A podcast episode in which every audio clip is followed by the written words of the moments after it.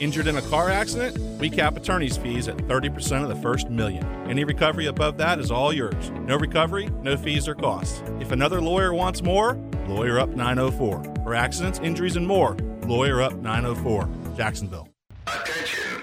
Attention. They are not ready for prime time. Prime time. Prime time. Prime time. That's the name. Prime time. Prime time. What time is it? Showtime prime time. It's XL Prime Time, featuring Joe C, Why in the world am I sitting back and being quiet about this? Matt Hayes, That's not how it works. Mia O'Brien, Should I laugh? Should, should I not laugh? and Leon Searcy. This is a big boy league. how are you laughing now? Welcome in. Hump Day is here. It's Wednesday. Feels like Tuesday, but it's happening.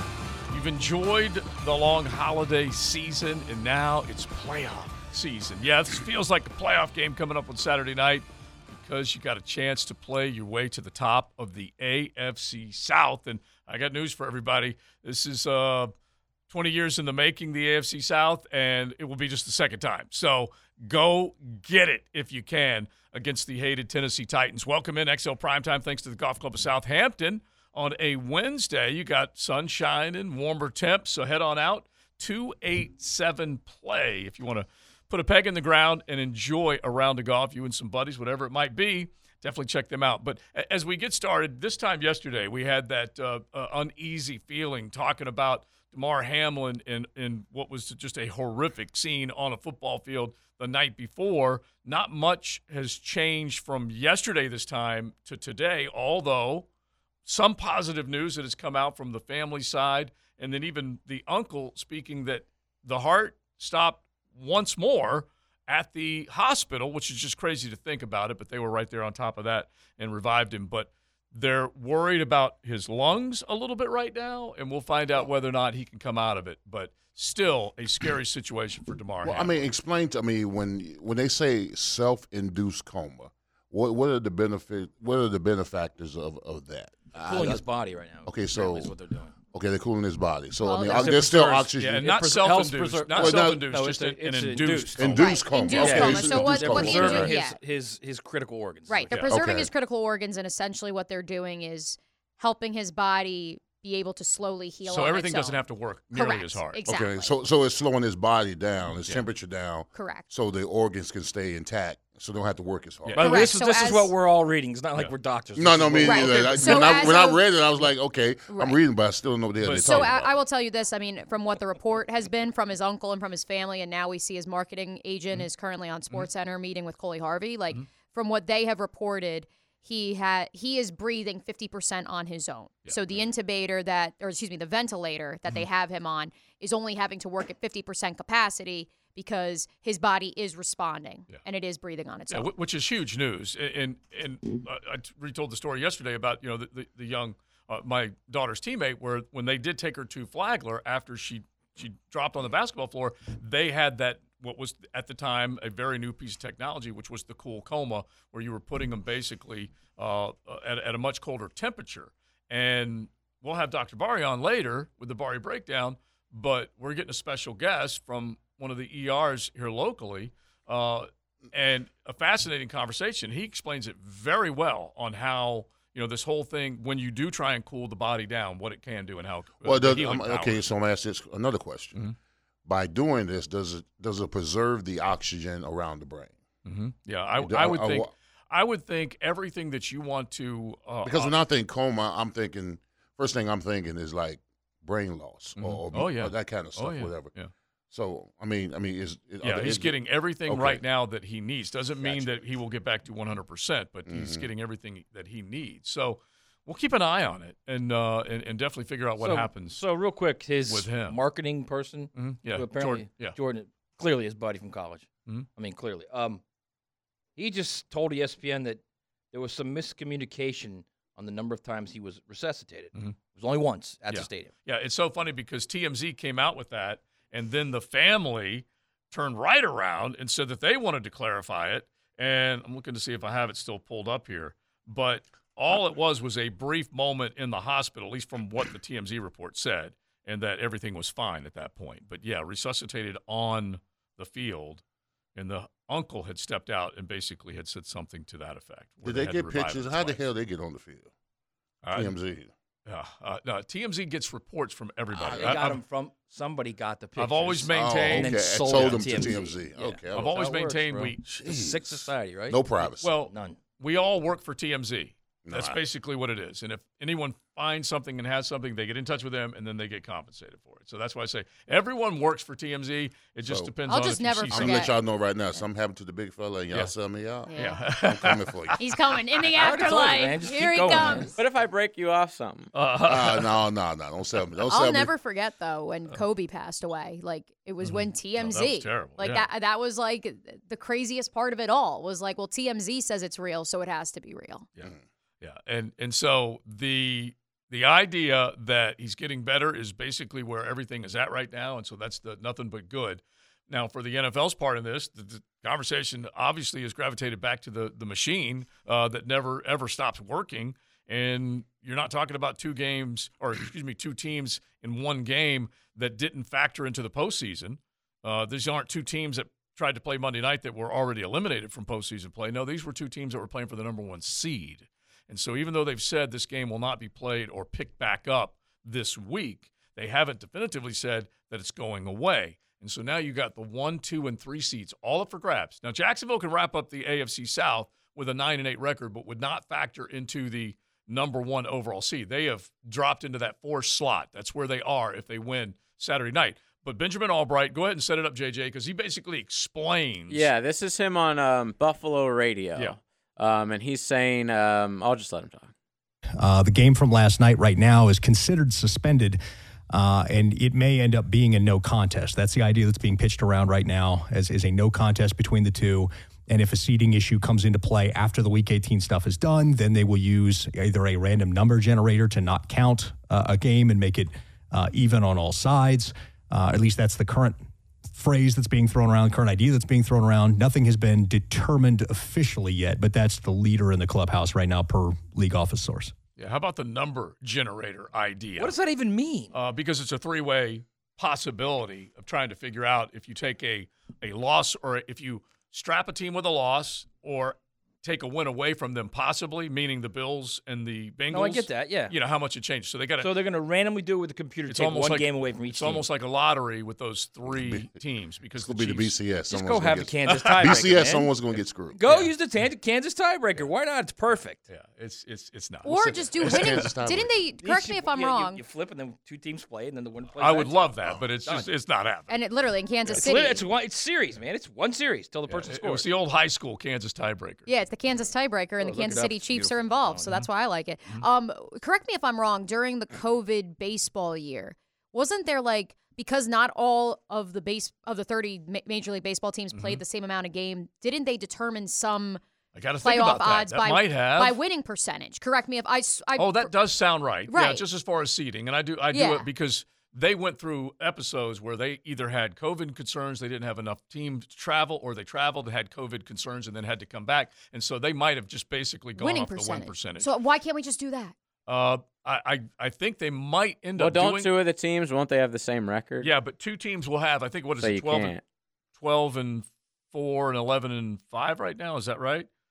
I have to look, but basically that's what you are dealing with. Is that Kansas City, if they win, they would have the number one seed. If the Bengals had won, they would have the number one seed. You're looking at one team that will play a total of 17 games, two teams that will play a total of 16 games. Yes, win percentage could be a could be the way they ultimately rule on this thing, but there's there's going to be So I the would think- Bengals and the Bills, the Bengals have one less win than the Bills. They're they're eleven and four. Right. Bills are twelve and three. If they end up after this weekend flip flopping, you know, wins and losses, they would have the same record. So then you couldn't do it on win Well, percentage. they They'd had- have the exact same win percentage. Yeah, but if the Bengals had won, they would have had the number one seed with that record already tiebreakers put in place. All right, and had they lost, they, You know, having to you know, beat them and what? the Ravens. Then they might not even win the division. Yeah. I, why would the NFL just say it is what it is right now? Mm-hmm. Done. Yeah, that, The that game doesn't likely- count. This yeah. is the standings. Yeah, Just very move on. likely. It could can the be. you- Well, that, that means the Kansas City would be number one seed. and They lost to Buffalo Yeah. and Cincinnati. Yeah, You can't put them at number one. They lost to both of them behind them. they got the best record. Stop it.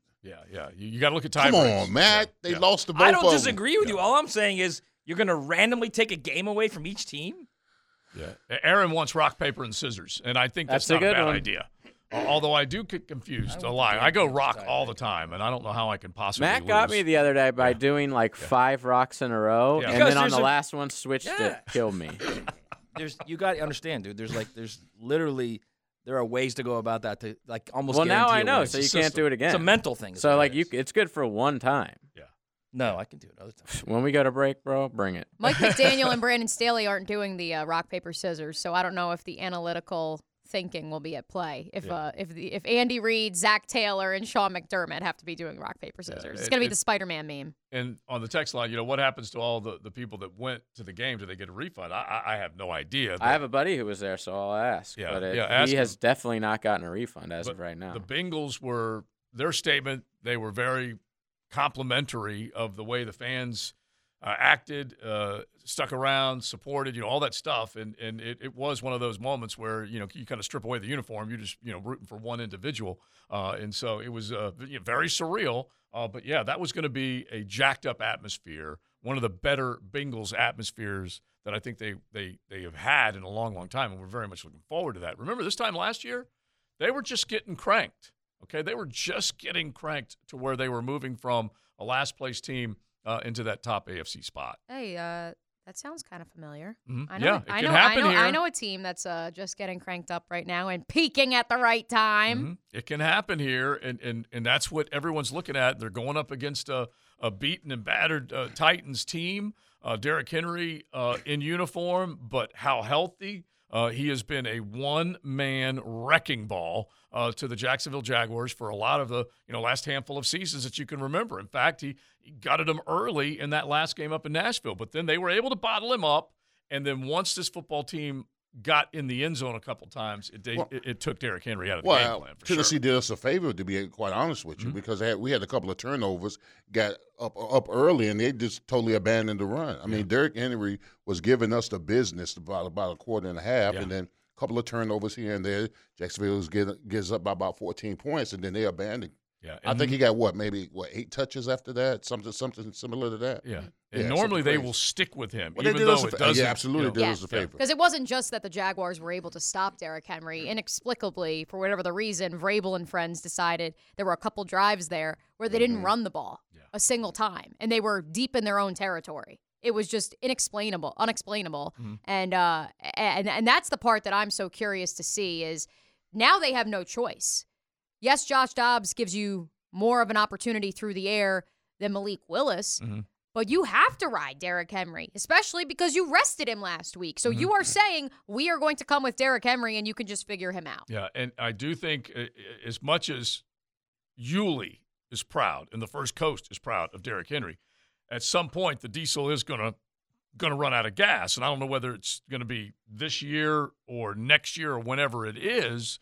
But they were able to get a hold of him game plan wise in the second half of that game, and then Vrabel, as you just said, went away from him. Uh, are they going to try and do that in, in the old live and die by him? We did the uh, Campo and Joe podcast yesterday, and, and Coach brought up the you know that quote from Mike Vrabel that says he may put a package in for Malik Willis to be ready to go, and basically telling this defensive staff they got to prepare for two guys, but you know who you're preparing for. You're preparing for Derrick Henry. You're preparing to figure out how to load up at the at the line of scrimmage and make sure you stop him. A number one job. If you have thoughts on Derrick Henry, this matchup on Saturday, and a whole lot more, hit the text line Design by Lifetime Enclosure 641 1010. Our Mm-hmm. guy Todd from New York, boys, he always loves to bring us back down to earth. That's his job I'm worried about Todd sometimes. Uh, Maybe it is just that New York effect. It is that tri-state area. It just brings you down. That's why I, I had to get the heck out of there. Mm-hmm. Um, so he tweeted in this morning to Jeff and said, "I'm unbelievably uncomfortable with us overlooking the Titans. We have people talking as if we already made the playoffs. Didn't we say the same thing in 1999?" And he just sent it in again to us and said, "Everyone is overlooking the Titans. It smells like 99 all over again. I feel like Titans win somehow." Those are lies. Yeah. Well, first off, 99 had Steve McNair. Yeah, this yeah, team has exactly, Josh Dobbs. exactly, exactly. First of all, we weren't overlooking the Titans thinking about the Super Bowl. We knew that they were a formidable team that had beaten our butts twice. Yeah. All right. So we knew that we had to get a jump on them. But yeah, that team had Big Pen, Eddie George, Derrick Mason, Wycheck. wide check, McNair. Steve McNair, Kearse. Jevon Kearse. I mean, how- come on now, please. Comparing that 99 team to what they have right now, come on now. And by the way, going to the locker room. That's like filet, filet mignon and spam. Look, I don't, I don't, I don't look. I probably shouldn't say this, but if they don't win this game, I mean, it's almost gagging. Seriously, they're the better team. Yeah. they are the better Well, team. my- my- they're playing at home at night. It'll be a crazy place. They don't win this team, they're gagging. My uh, Vita Tequila friend at the beach, uh, Mark, is just nervous as all get out because he he, he mentioned the, the Colts and the Bills last year, and I'm like, well, this Jacksonville defense handled the Colts and the Bills. He goes, no, I'm talking about them being overconfident that they came in here thinking that they were going to get a dub. This team walked out with the win. Well, uh, the way I'm I'm looking at it with Doug Pederson, it's it's confidence versus cockiness, and and, basically take instead of boasting okay you basically are in a position where you're confident and you feel like you're you're prepared and you're ready to go. And i think the measured way that doug pederson has taken this team along this nice little ride here undefeated in december let's not forget that. They were 0 for october and now undefeated in december is that he's got them a little more measured and confident instead of cocky in a weird sort of way, and obviously it's a it's a tragic situation what occurred in Cincinnati on Monday night. Did you guys catch and we'll play it because I'm going to pull up the audio and have JJ play it later mm-hmm. in the program. Did you guys catch Doug at all on Good Morning Football this morning? So, hmm. th- so he was on Good Morning. So they the only it, live interview they did on Good Morning Football this morning was with your Jaguars head coach Doug Pederson, and obviously part of that is because of the nature of a primetime game on Saturday, but part of it was, and it became very evident towards the end mm-hmm. of the interview, the fact that the Good Morning Football cast wanted to hear from Doug in light of the tragic situation with Damar Hamlin. And they wanted to hear from a guy who played in the league, who then had to turn around and look his players in the eyes who have to play a game on Saturday. And how did he respond to that, knowing they also have to play the biggest game of the season? In five days' time. And so the interview is very much worth your time, and we'll make sure we play it later in the program. But mm-hmm. to that point, I think it was almost it- it was almost like I, I do think the Jaguars were I mean, as much as they're focused and lo- as locked in as I've seen this team all year. I, I think that that sobering Tuesday in a weird sort of way, I think maybe gave this team another jolt of like, hey, like th- this is why you know w- why do you love the game? Why mm-hmm. do you play the game? You play it for your brothers next to you. You're focused in. You're locked in on this game, and in a weird twist of fate. And I because I do think you know, I- I, I'll give you that, Todd. I, I think there was a lot of people, and I don't think the guys on the team or the coaches were reading their own press clippings. But yes, the, the vibes were too good. Um, but but Well, listening just- to Doug Pederson this morning, this team is still as locked in as I've ever seen a Jaguars Yeah, team. I, I, I, look, I have I, the way they played the other day against a bad Texans team. And granted, it was a bad Texans team, which means you need to put uh, thumb on them, dispatch them, as I described The you. team that have been playing well though. Yeah, yeah, yeah. Could yeah, have exactly. could have beaten the Cowboys. played K- Kansas Yeah. City, Kansas City tough. Yeah. ba- you know, had done all that and, and Lost so, in overtime to Kansas Yeah, City. yeah, On the exactly. road, right? And I think they were. I don't remember how many points down they were, but anyway, Kansas City was down and, and, and had to take it to overtime to ultimately win it. But you know, I described it as Duval's Dracula. Okay, nine straight losses to that team. You got to put a stake in their heart, and they did. That's what they did. And so they were able to do it with the luxury of sitting some guys down in the second half, and they ultimately took took care of business. And I just I I believe that Doug Pederson's NFC East background will help him fuel how how you beat your rival inside your division and take over the division. Well, I mean, listen, the, the reason why the Jaguars are playing so well, having so much confi- confidence, is because their preparation. Mm-hmm. They, they, they're they're preparing so well during the week that they they're going out executing at a high level, and the coaching staff is is demanding that out of this team. This team doesn't just win five in a row out of five in a row. Their preparation during the week has got to be astonishing mm-hmm. because now they prepare to win, and then they go out and execute and they win, and then the final score is that they win. Mm-hmm. So I mean, it, it's it's not it's not something that just just happened. It just it's something that has has been instilled upon them by the coaching staff and Doug Pederson that you got to prepare to win, and then when you go out and execute the way they've been executing, that's when you come It's- up with the you, dubs. you can tell it's very consistent what they're doing. Yeah. Yeah. It's very consistent week after week the way they're preparing, which that's how you win. And you want to know how? And, and here's another thing too. And what I like the best about this is the staff itself, especially the offensive staff and the defensive staff. Mm-hmm. If you think about it, there's always something different. There's always a wrinkle every single week. Yeah. And that's what's great because then that's how you break tendencies. Yeah. I That's think they're great get- self-scouters. That's how you get critical Yeah. third downs, man. That's and So they're growing as a team. This is why I say if they don't win, they gag because they're growing as a team. They're the better team right now. Mm-hmm. They have better players right now. So they should go out there and win that game. End of story. Unsung hero on that offensive staff, it goes without saying. Jim Bob Cooter. I mean, honestly, it goes without saying. And, and between Jim Bob and Mike McCoy and Press Taylor and obviously Doug at, at Those the are helm. four pretty good offensive guys That's right there. pretty, seriously. yeah. That's that's some solid stuff right there. If you think, uh, all right, Trevor has a 106 quarterback rating, uh, the best rating of any quarterback in the NFL since Week Nine. Okay, and she's just been rocking and rolling. How about this? And this is courtesy of Paul Kuharsky, who obviously covers the Mhm. Titans. The Jaguars' third down conversion rate of 47% in the second half of the season is tied for the second best in the National Football League. The league average is 38%. And we all know Leon most uh, Leon more than most of us, but third downs on both sides of the ball. If you keep the ball or you get them off the field on third down, I mean that is the the the, the just the crux of how a game is won. keep the ball, get well, the ball. Well, not only that, I think that uh, another very impressive thing that the Jaguars do is when they come out of the second half and they have the ball.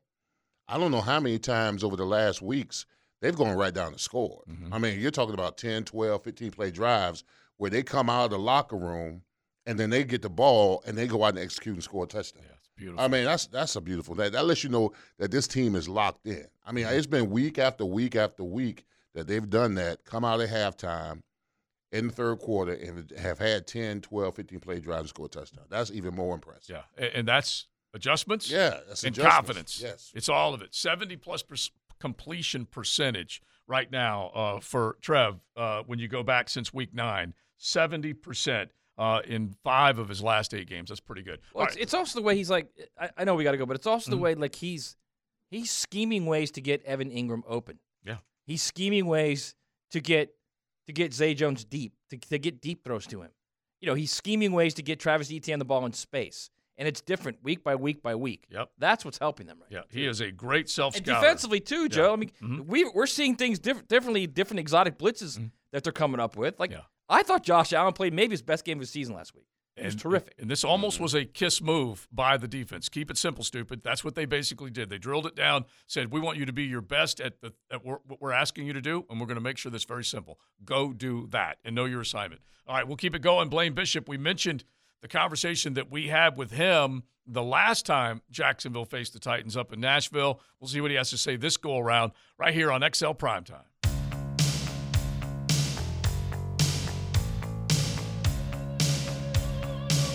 We saved you a seat. It's Lunch with Leon on 1010XL. Brought to you by Wingstop. Gonna say hello to Blaine Bishop of 1045 The Zone Titans Radio coming up in just a little bit. In the interim, see plenty of thoughts on the hated Tennessee Titans coming on the text line Design My Lifetime Enclosure 641 1010. Also, see some folks with some suggestions both on the text line and on Twitter with how to handle if the Cincinnati mm-hmm. Bengals Buffalo Bills game is not resumed.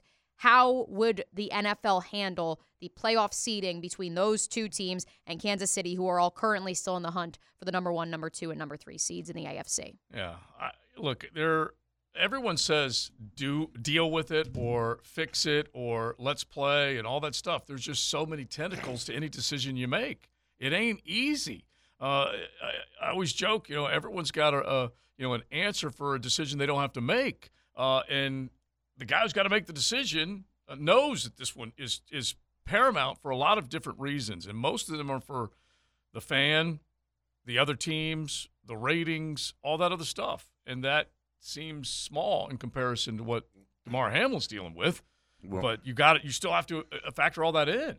No matter the outcome, someone's going to complain. Yeah, yeah. It doesn't matter what the outcome is. It is One true. team is going to uh, feel the other team was was slighted in some capacity. It's still a little weird how they haven't officially said the games this week are the games this week. You know what I mean? Yeah. Like they've Right. said No, they this said game's no not going to be played. They said no changes to this week 18 for everybody. Oh, I didn't know they said for everyone. Yeah. I thought it said just for that that, that, Yeah. that game, like they weren't going to play that game. Yeah, they said that game will not be played, Not be played this, this week, right. But they also said they don't anticipate any changes to the week 18 schedule.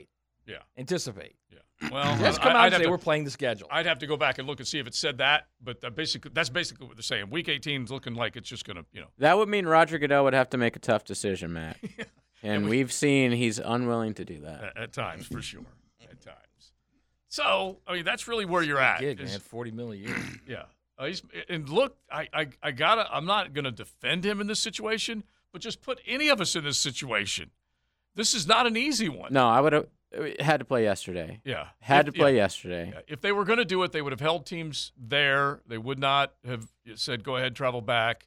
And, and, and look, there. There's no way the Bills Yeah, were playing the- yesterday. yeah, And the, well, would- the ru- the PR, the PR to would be that, it terrible. would be awful. But, they're- but, but more than anything, the Bills would not play. It Would play. No, they weren't No way. play. We'll take that Absolutely L. No way. The Bills Well, are. then they would have taken the L. They don't Yeah, care. they might Okay. So the Bills are going through a walkthrough today, and they will have meetings. That is the first time that they have been together in the facility since they returned late on Monday night, Tuesday morning from Cincinnati. Uh, no media availability. I wouldn't anticipate media availability until what, maybe Friday. Um, but that's still a big game as well for the P- New England Patriots that they're playing on Sunday because New England needs to win that game to get in.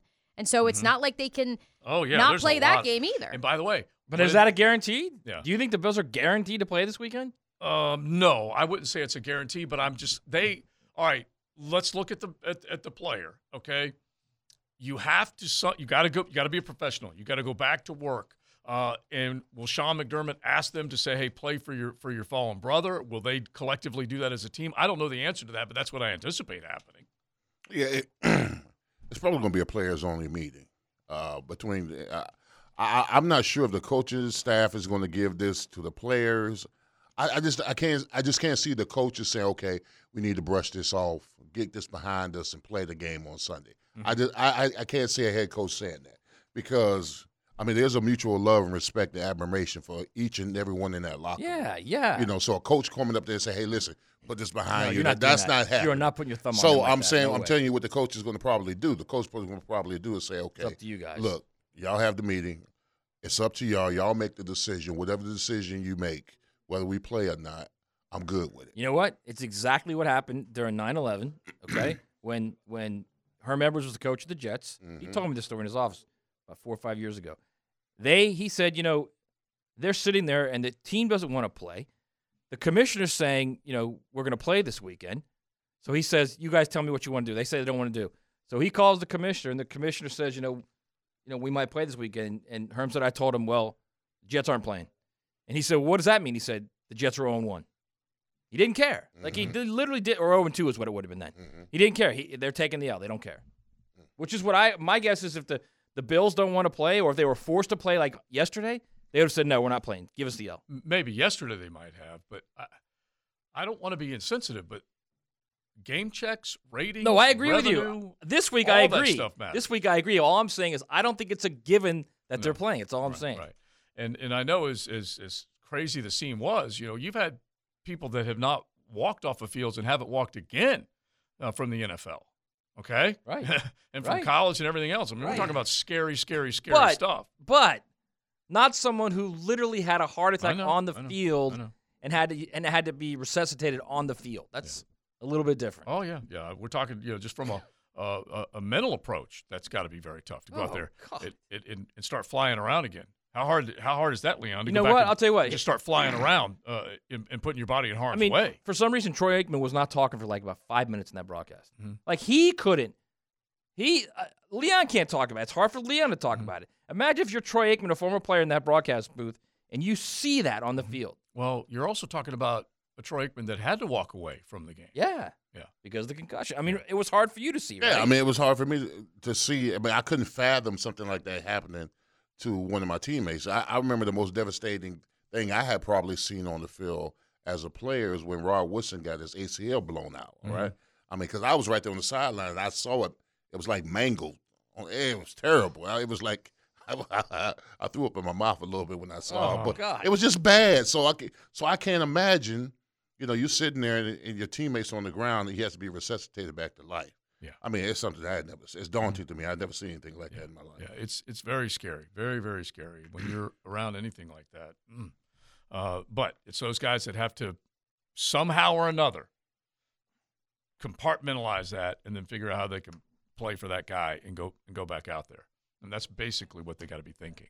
They have to.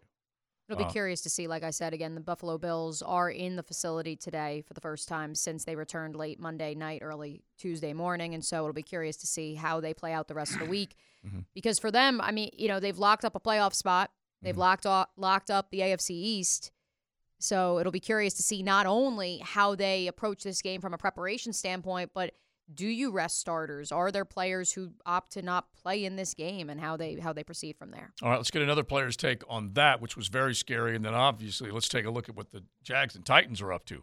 Now, another interview on the Farah and Farah phone line, brought to you by the accident attorneys at Farah and Farah.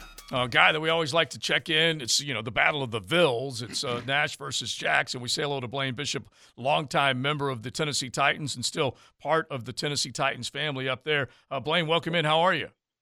Man, how you guys doing, man? Appreciate you guys having me on. Hey, dude, uh, great to catch up with you, especially when we uh, when we're on the winning side of this bad boy. You know what I'm saying? Uh, well, I told you it was gonna be pretty. yes, yes, you did. You did. It was so funny, uh, Blaine, because we did an over/under bet on the number of sacks that were going to come from the left, from the right side of the Jags defense and the left side of that offensive line. Based on what you said, Leon won that bet. By the way, he he picked more than one and a half sacks. But before we get to the game, because we just talked about just how scary that was, and, and you as a player in the secondary.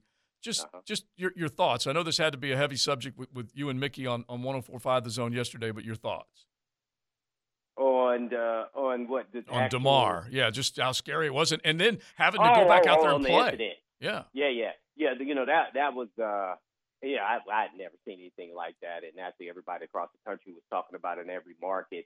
Uh, yeah, I, I didn't think there was any chance that they were going to play. I mean, I was sitting here with my family, and you know, I told my wife, I said, well, "Why are we sitting here watching this? We need to turn it. They're not going to play this game. There's no way if if he had CPR put on him uh, during the game, and, and you guys saw, and you could see their reaction. They was crying. It was super serious that uh, that wasn't going to happen. So I think the coaches and and the and the players, I'm sure the association and the NFL were all involved there. Once they got in touch with everybody, that there was no way they were going to come back out there. I I hadn't seen anything like that, and just trying to educate myself on the actual injury.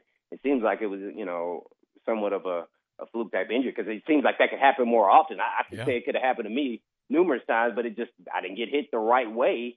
You know, uh, with my pads uh, being, uh, you know, obstruct not obstructing the the blow, uh, and I wore kind of small pads as my career went on. Uh, so yeah, it was a fluke accident, man. I, you know, prayers uh, for everyone involved, uh, Damar and his family, man, and just hope uh, for for a recovery here, man. And here, hopefully we hear some some good news here in the next 24, 48 hours. Now, Blaine, what do you think the Buffalo Bills are going to do moving forward? I mean, because I knew uh, right then and there they weren't going to play that game. They probably won't play that game that week. Do you think the coaching staff or the organization puts this in the players' hands to decide on if they're going to play next Sunday or take another take a L and, and keep it moving? Oh, that's an interesting uh, question there, uh, Leon. I, I think that the players are probably going to play. Now, I'm saying that guesstimating that they may potentially hear news here in 24, 48 hours. Uh, and hopefully that'll be good news. The prognosis is he's gradually coming, uh, getting his oxygen and everything else. So I'm hoping it keeps going in that direction. And I think that's the really the issue as a player to me and, and from the fan base. We didn't ever see the thumbs up. So there's no closure on where he is at in recovery. And I think the unknown is the part that, that scares and, and fears everyone, uh, uh, especially the guys that are close to him, like his teammates and everybody, even the coaching staff. So there's a part of me, I, as tough as this sounds, I think they will play if I was making a guess without knowing any of the information now. Uh, I think that would probably be part of it now. They're still going to be the, the part of playing in the game and getting over it especially a guy who's getting hit to a guy's running, it could still be in the back of your mind until the game gets going and then you kind of then start playing football.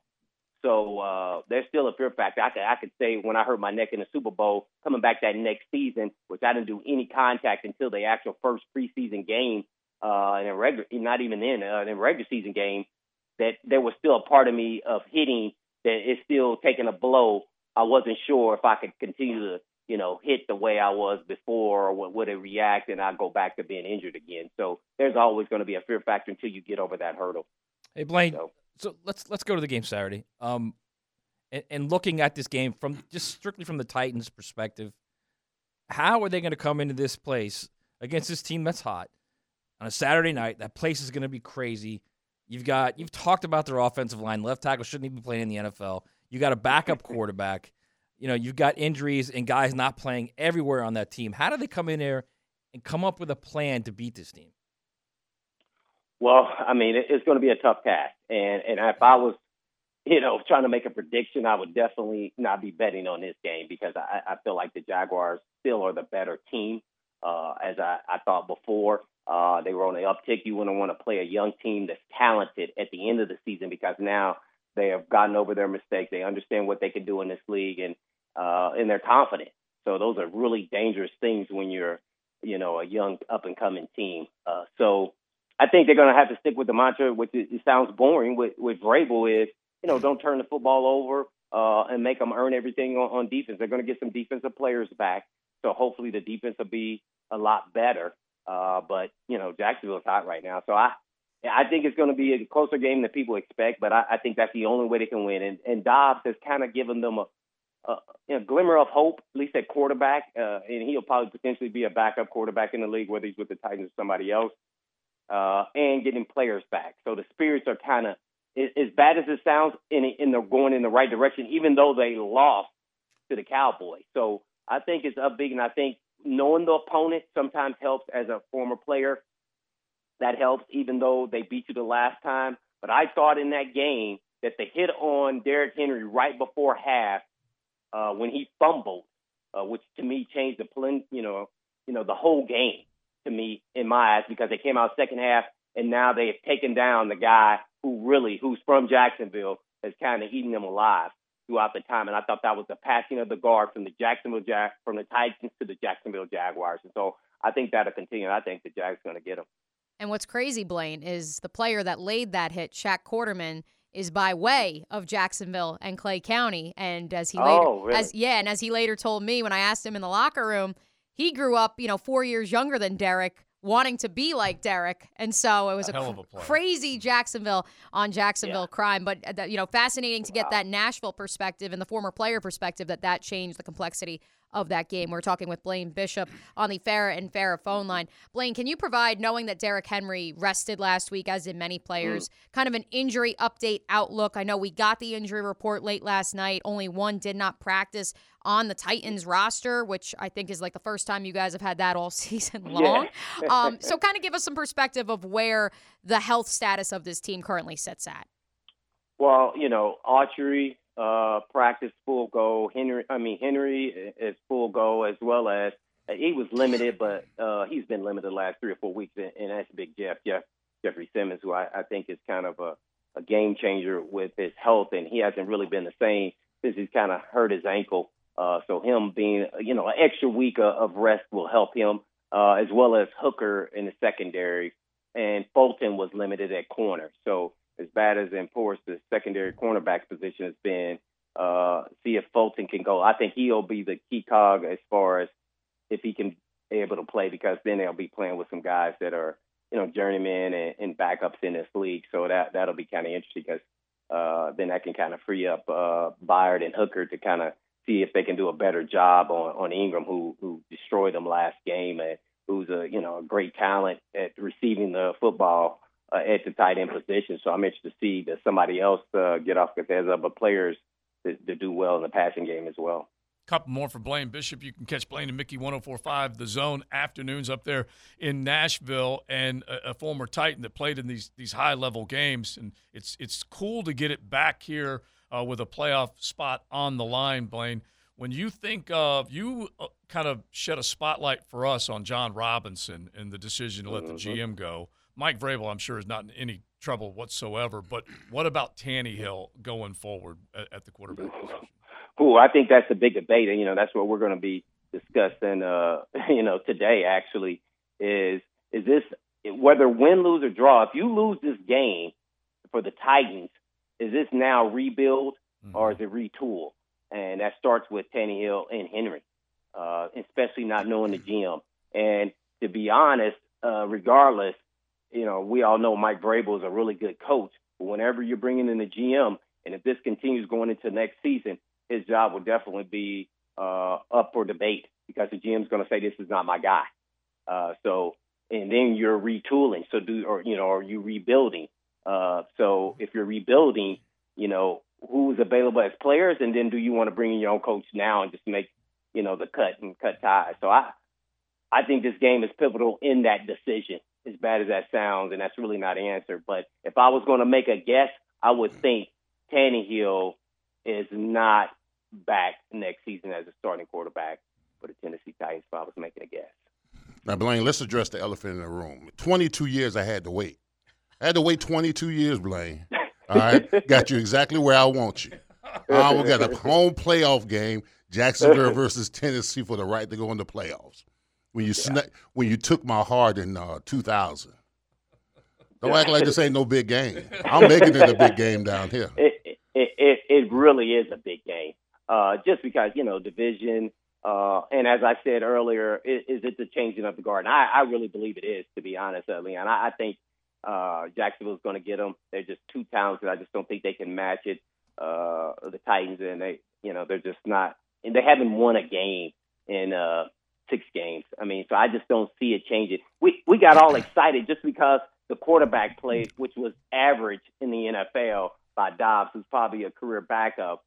Excited, and it almost felt like we won the game, even though we lost against the Cowboys. So that's where we're at.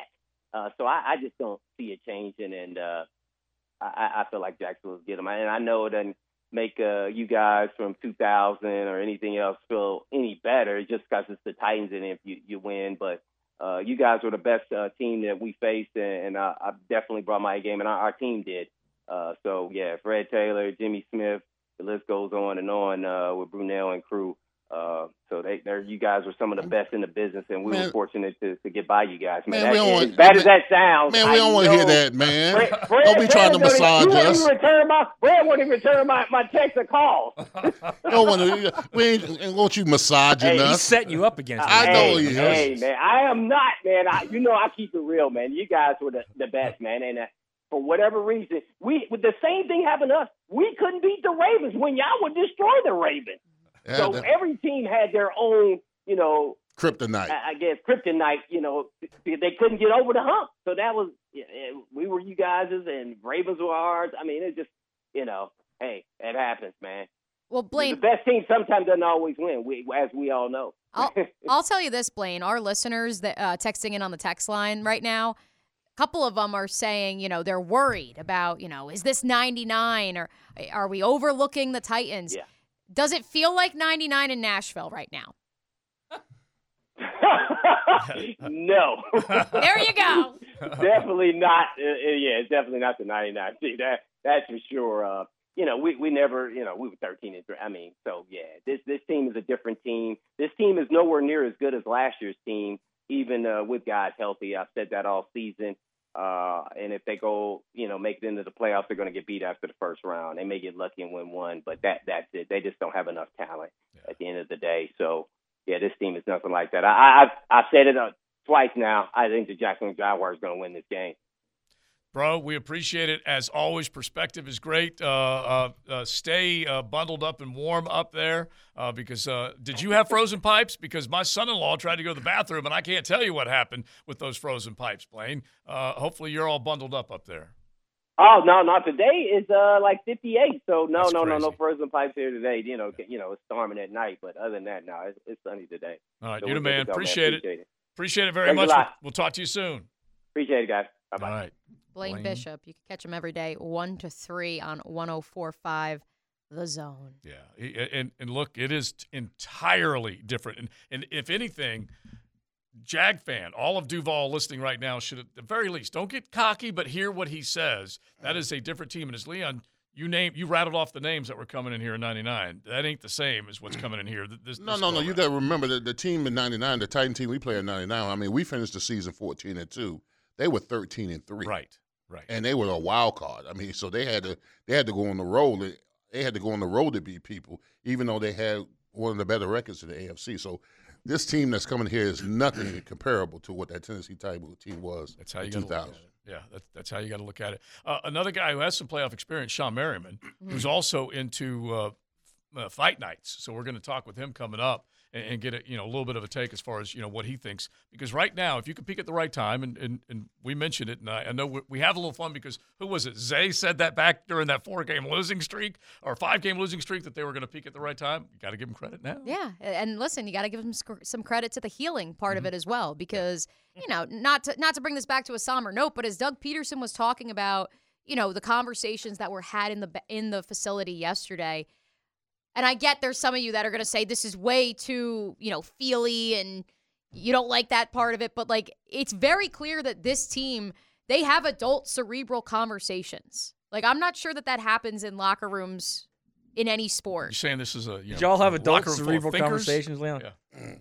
Uh, excuse me. like, you, like no, no, but what- what I mean is like you guys could talk to You had each Club Nate, is what you had. Right, yeah, exactly. like you guys could talk to each other about football, but like you also could talk to each other about other things. Like it, it seems like they're philosophical. Yeah, it just seems like Doug. Like it just seems like this Jaguars team is like very connected on a different level. Were you, were you breaking down Plato? Mm-hmm. Uh, n- oh, not, Maybe Pluto, but not Plato. Wow. Not Play-Doh, Plato. no, no, we weren't. We weren't.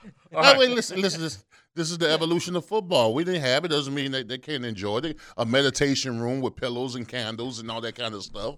a a little Kenny G in the background. I mean, listen, I'm all for whatever. Whatever. Look, works. whatever gets the dub, man. Exactly. Whatever Right? gets the dub. It's been working for four weeks. Can it happen for a fifth in a row? It's XL Prime Time.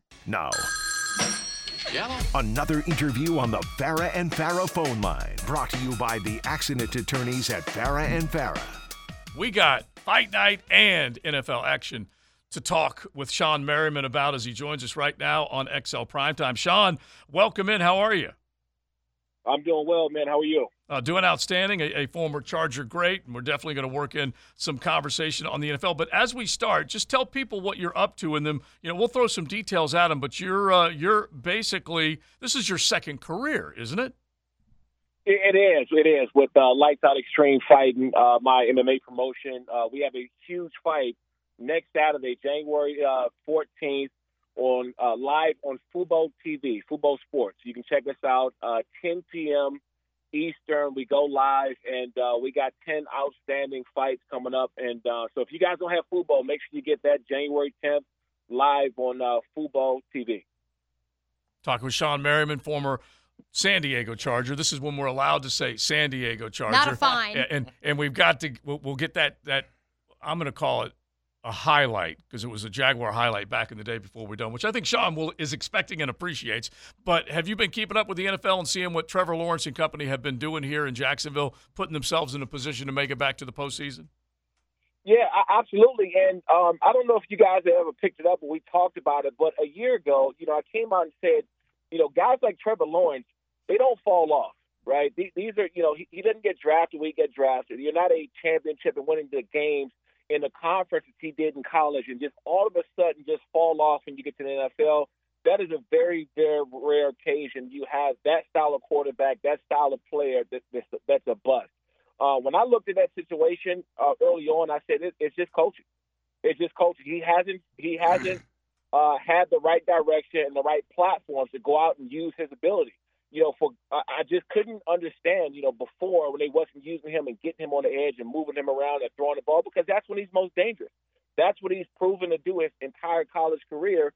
And then you go and trans uh, transform a guy that's uh, and make him one dimensional when he can do three different things well. And so, you know, I'm, I'm not surprised at all that he's having a turnaround. I'm not surprised that there's a different um, and, and a, a new breath of fresh air in organization. Those guys went and started to turn it around. Now, Shawne, I mean, is Trevor on the verge of being elite? Because you know, in this AFC, there's an arms race. You got the Mahomes, you got the Allens, you got the Burrows, you you got all these guys that for the next decade or so. They're going to be dominating the AFC. Is he potentially in that? Is he in that conversation of the elite passers in the AFC? Well, I don't believe he's there yet, but I think he's going to be. Um, and you know, whenever you have a new coach in, uh, to come in, the first thing is the ability to go out and make plays. But the second thing is you need to, you know, kind of relearn what you was taught when you got there. Um, and it's very hard for a young quarterback to come in as, in a bad situation because football is a very emotional game. Outside of being physically tough, it's an emotional game, mental game. And so when a guy now is feeling confident, he's playing better. Um, he, he knows what he's doing. He doesn't have a new system he's trying to pick up just for it to be uh, switched and, and changed up with you know within a year or so. Um, all that's going to happen to him. And I think that when he gets more comfortable, gets more confidence, as we're already seeing, then yes, he will be up there in those elite talks. Hey, Shawne, from your time in the league, how dangerous is a team that's a young team that's starting to really feel itself, that has a hot quarterback, a team like that in the playoffs? How dangerous is that team? Very dangerous. And and the reason why, um, you know, sometimes when you walk into uh, an, an organization have older players and they get used to losing, um, you know, you can you can get the attitude, and and it's very somber around you know an organization or a locker room where guys just they're okay with losing. So now when you got a uh, younger team, a younger team like they are, and now they they are, are on the same page and they're clicking at the right time. Those are very because they become scrappy, they become confident. They're not scared to take those risks and and and, and go and make those big plays because they're young and hungry. You know, you're not used to a, a lot of guys that's scared in those situations to go out and risk it all to win a football game. Shawne Merriman joining us on the Farah and Farah phone line. You can check out his new Lights Out Extreme Fighting event that'll be streamed on Fubo TV on January 14th. Shawne, while we have you on the line, obviously you were renowned for your time with the Chargers, but you did spend some seasons up in Buffalo, and so we'd be remiss if you know we didn't ask you, obviously, about the tragedy that occurred on Monday night in Cincinnati between the Bills and the Bengals and Damar Hamlin. Um, but before we get to that, I do want to ask, you know, your perspective on the Bills, the Bengals, the Chiefs, that arms arms race that Matt and Leon were just asking you about. You know, where where do you think the AFC A stands as of now in terms of sheer talent as we look towards the postseason, but also knowing that in light of that game not being played, how things will shake out in terms of seeding for the postseason? Well, you know, I would say this: the AFC is always, especially right now, the talent. Uh, it's the the hardest road to to win, right? I mean, every single week at this point on, you're facing a a big arm quarterback, a, a talented quarterback, and we know now that it's a such a quarterback driven league. But also the winning percentages that some of these guys have, you know, you're going to be in a dogfight from this point on. Um, and not to you know kind of kick any dirt in the NFC, but you know you have uh, you have an upper hand with some of these games going to be played. There is going to be some mismatches. At this point, there's not going to be too many mismatches in the AFC games. It's just not. It's too it's too competitive. Um, but you know it's going to be fun because whoever comes on top now of the AFC with these young quarterbacks with big names and big arms is going to be the ones carrying the league. You know these top four guys are going to be carrying the league for the next decade. We're talking with Shawne Merriman, and when you talk about the extreme fighting and, and, just the popularity of it, before we wrap up with you, we'll probably throw one more Jag question at you if we can. But lights out extreme fighting, you are the owner uh, of this. I would call it a franchise. So I mentioned second career earlier. How popular is, has it been among the martial arts and, and MMA uh, family? Yeah, it, has been amazing. You know, we're one of the most watched programs on Fubo, and that's really thanks to the fans and the people that's tuned in. Um, you know, it's funny because even when I talk trash to other people's fans and stuff like that, it, to me, it's just all about uh, fan engagement because the fans are so uh, passionate and they support their teams, they support, you know, their cities, and I love that um, to go back and forth. But the fans have told us that you know this is one of the best uh, up and coming MMA promotions, and we want to continue to to have former athletes from other sports transition into lights out. You know, I've been around this uh, this sport for 17 years now, and, and watched you know, the Frank Gores and the Adrian Petersons, Le'Veon Bells get into combat sports now. We're hoping to have more and more former athletes now to transition into lights out. Now, Shawne, uh, when I retired, I transitioned into boxing a little bit, got into the sport a little bit, helped get some get some LL, LLBs off of me. But uh, uh, I'm not sure about the, the, the, grappling and the and the and the stuff that comes with the MMA. tough. Sport. How how can the big fella transition from that boxing to the MMA? Well, do what I do. Just get up as fast as possible so they don't kick you while you're on the ground and throw you down. Right? Good answer. Great I, answer. I think that's that's that's really the only advice because I think naturally, as, as you know, being an athlete and coming from where we come from, we're we're very good because we're coordinated, we're explosive, um, and then but you know, you get some of these guys that are uh, college uh, championship wrestlers and uh, Brazilian jiu-jitsu and jiu-jitsu guys that are black belts and even brown belts who can take you to the ground But it's the discipline for us. Um, I think that one part, one of the hardest parts of us transitioning from what we used to do is, you know, not being around the guys anymore, not being able to compete, not having a discipline to stay involved. And I really do, and I believe this that every every former athlete from every sport should transition into combat sports. And I'm not saying take a fight, but just pick it up, you know, as you just said, because it's it's a discipline that helps us out a lot. All right, now I think Shawne knows this is kind of a requisite thing. It's one of the most requested items that we have uh, uh, from our from our listeners, from our nooners. But uh, JJ, go ahead and roll it. Looking for Maurice Jones-Drew. No, he's going to throw it. Garrard, all by himself for the touchdown, is Marcedes Lewis.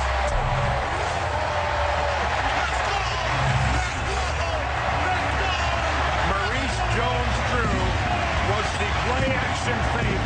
After he did the fake, he KO'd one of the Chargers. Greg, I'm telling you, this is how you carry out a fake. Watch to the right, the left of your screen rather, to the offense's right. Watch Jones-Drew. Shawne Merriman, he knocks him out. Now it is kind of fitting and funny, Shawne. I know that you're you're a good sport when it comes to this, but the fact that you are in that arena now with that line that lives on uh, in infamy for some, but uh, Jaguar fans love it. Yeah, yeah no, I, and they should. I mean, they should. It's not too often you can get see uh, me put on my butt.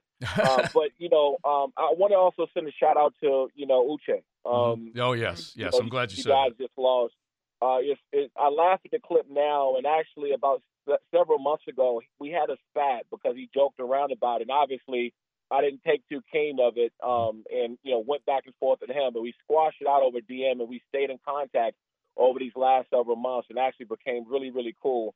Uh, so it's it's great to laugh about that now. But I just before you know we pass anything up, I, I want to send a, a shout out to him and his family, um, and the organization and every you know his friends and stuff like that. Since we're on here, and and he's a he was uh, really cool, man. We got you know pretty close because of that spat and laughing about you know what happened back in uh, I think it was in '07. So I just want to give a shout out and my condolences to everybody listening, his fans and family and so forth. Yeah, I'm glad you said that because Uche Nwaneri has stayed very close to the Jag family, and, and uh, Bold City Brigade's going to have a special tribute to him, and as, as I'm sure the Jaguars will on Saturday. But definitely a, a a sad loss, uh, way, way, way too early. All right, Shawne. Before you go, just one more quick kind of set them up, tee it up, uh, how they can get Fubo and how they can watch uh, Shawne Merriman's Ultimate Fight Night. Yes, absolutely. Uh, Saturday, January 14th, live on Fubo Sports, uh, Fubo TV. It'll be uh, live from uh, 10 p.m. Eastern and 7 p.m. Pacific. And uh, three hour show, 10 great fights. And if you guys don't have Fubo, please get it, check us out, and uh, show your love for Lights Out Extreme Fighting. All Thank right. you, man. Thanks, Shawne. Appreciate it. We'll be Okay. watching. All Thanks, guys. Appreciate it.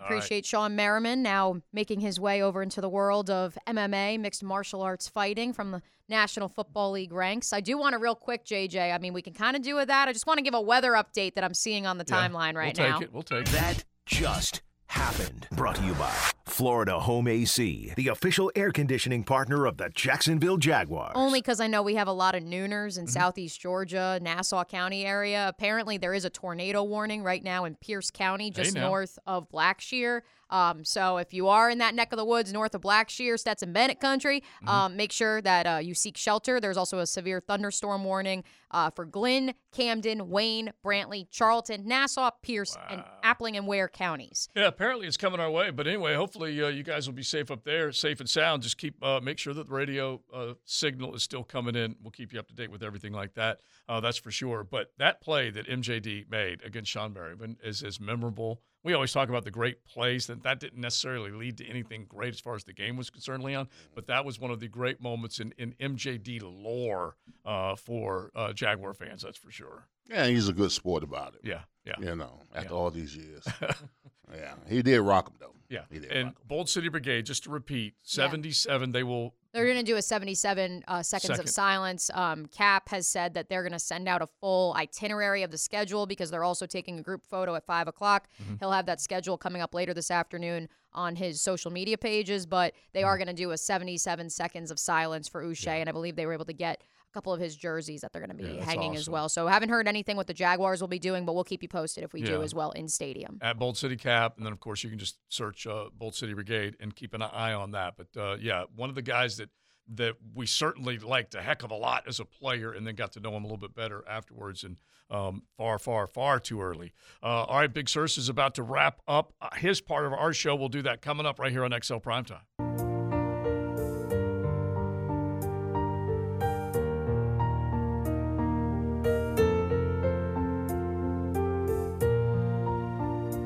Saved you a seat. It's Lunch with Leon on 1010XL. Brought to you by Wingstop. That, uh, that should put somebody in a great Oh, mood to play yeah. some ball right there. Yeah, me and Bo were totally rocking this, bro. Isn't that something? Like, where does it? Where does that take you? Where does that sax take you right now, Leon? To the bedroom. Yeah, exactly. It I'm sure does. it takes you to a to a special lady. I was just heating up my lunch. I walked back into this sonorous And we're all music. just in here, just a couple dudes Well, listening to the we're trying to saxophone. figure out if this kind of music is being played over there. The, the, Well, it's no- a sudden change. Yeah. So the, the the original NFG, he did text in. He says, I uh, I mean, mean, he was just cracking up over the whole idea of. He said, "I'm having trouble thinking about the image of Big Surse and Baselli meditating to Kenny G." Well, no, no. Here's the thing. I don't know. So, J- JJ, did you get? Did we record some of that Good Morning Football interview with Doug? Okay, so we will play some of this. Mhm. He referenced, you know, in light of the tragedy that occurred on Monday, Mhm. having conversations with your players with regards to now you have to go out on the field and play that same sport that someone Oh, just yeah. almost lost their life to. And so Doug said in this interview on Good Morning Football this morning that his role almost becomes a little bit more as like I, I forget if he said like um, from a spiritual perspective, but like you know just having those deeper questions of like you know how do you how do you go to work knowing that Yeah. someone who just did your job almost died, and so having more of those you know I I don't want to use the word philosophical because I don't think that that's you you philosophize because you have time, you know, and, and this is something where you're realizing how valuable time is. Well, I mean, well, a lot of players, maybe even more so from what happened Monday, your more your mortality has to be put in question now with the game of football. Start counting, man. You yes. know, and- and you're, more- you're because And that's and that's what I meant when I said having those conversations. Like Because, I I, don't think I mean listen, I, w- I wasn't here in 2017, I was here in 2018. I don't know if that locker room if those sort of cerebral conversations would have occurred in the same setting and light as they are now with Doug Pederson as It was head coach. always yeah, because, yeah, because throughout my whole career, I, I I've never been in a situation. I've never seen anything what I saw Monday night, where a guy had to be resuscitated from the ground. I mean, because I always went into the game uh, feeling a sense of invincibility. You know, I, I felt like I was, Yeah. you know, You, you unbreakable. convinced yourself of that. Yeah, I had to, I had to convince myself of that. I was unbreakable. That I was going to go out here, play hard. That was going to happen to me or whatever. And if, if injuries occurred, they occurred. But what I saw Monday was just, it was it was devastating to me because Scott passed out. Was Well, just had- uh, he died and had to be No, resuscitated. I, I understand that, and and honestly, it's really it's not just sports; it's life, man. Like if you go to a funeral, all of a sudden mortality hits you immediately, man. But at the end of the day, life evolves, and I'm not trying to be cold or callous, but that's the reality of it. You go to a funeral, you go to a wake, and for the next three or four hours, you're like, my God, I gotta do, I gotta change, I gotta do this, I gotta do that. Mm. I only got so many years left, and then life evolves, Right. and you move on. It's like a New Year's resolution on on steroids, basically. When you when you have those moments, like what have I done with my life type of feeling. But it was pointed out on the text line designed by Lifetime Enclosures earlier, and this is scary and sad and, and it's real. Is that if you're in the military and you've been in these uh, battle zones, and Oh, military zones, um, like one pointed out over in the Middle East, you've seen some stuff. Oh. Uh, and and and you know we always talk about uh, honoring the veterans, but also realizing what they've seen and what they have to go through and how they got to basically keep going. And that's not easy. And even though like we we a lot of times we'll do military and sports and we'll kind of you know pull them together, and that's real. Imagine storming the beach at Normandy and seeing the guy next to you literally lose his bo- his body. Well, uh, and- disemboweled, and then all of a sudden you're like, all right, what am I going to do? Look at him, or am I going to go get, get to the you know the bunkhead? What am I going to do? And when you're on the the ship heading that way, when they tell you one of you, meaning you and the guy next to you, will not come back at a minimum. I mean, that, yeah, that's just it's awful. But yeah, and so I just got to believe somehow, some way, McDermott's going to just try and transfer that and just and get them back to where they are on that competitive level. Because what Leon says is true.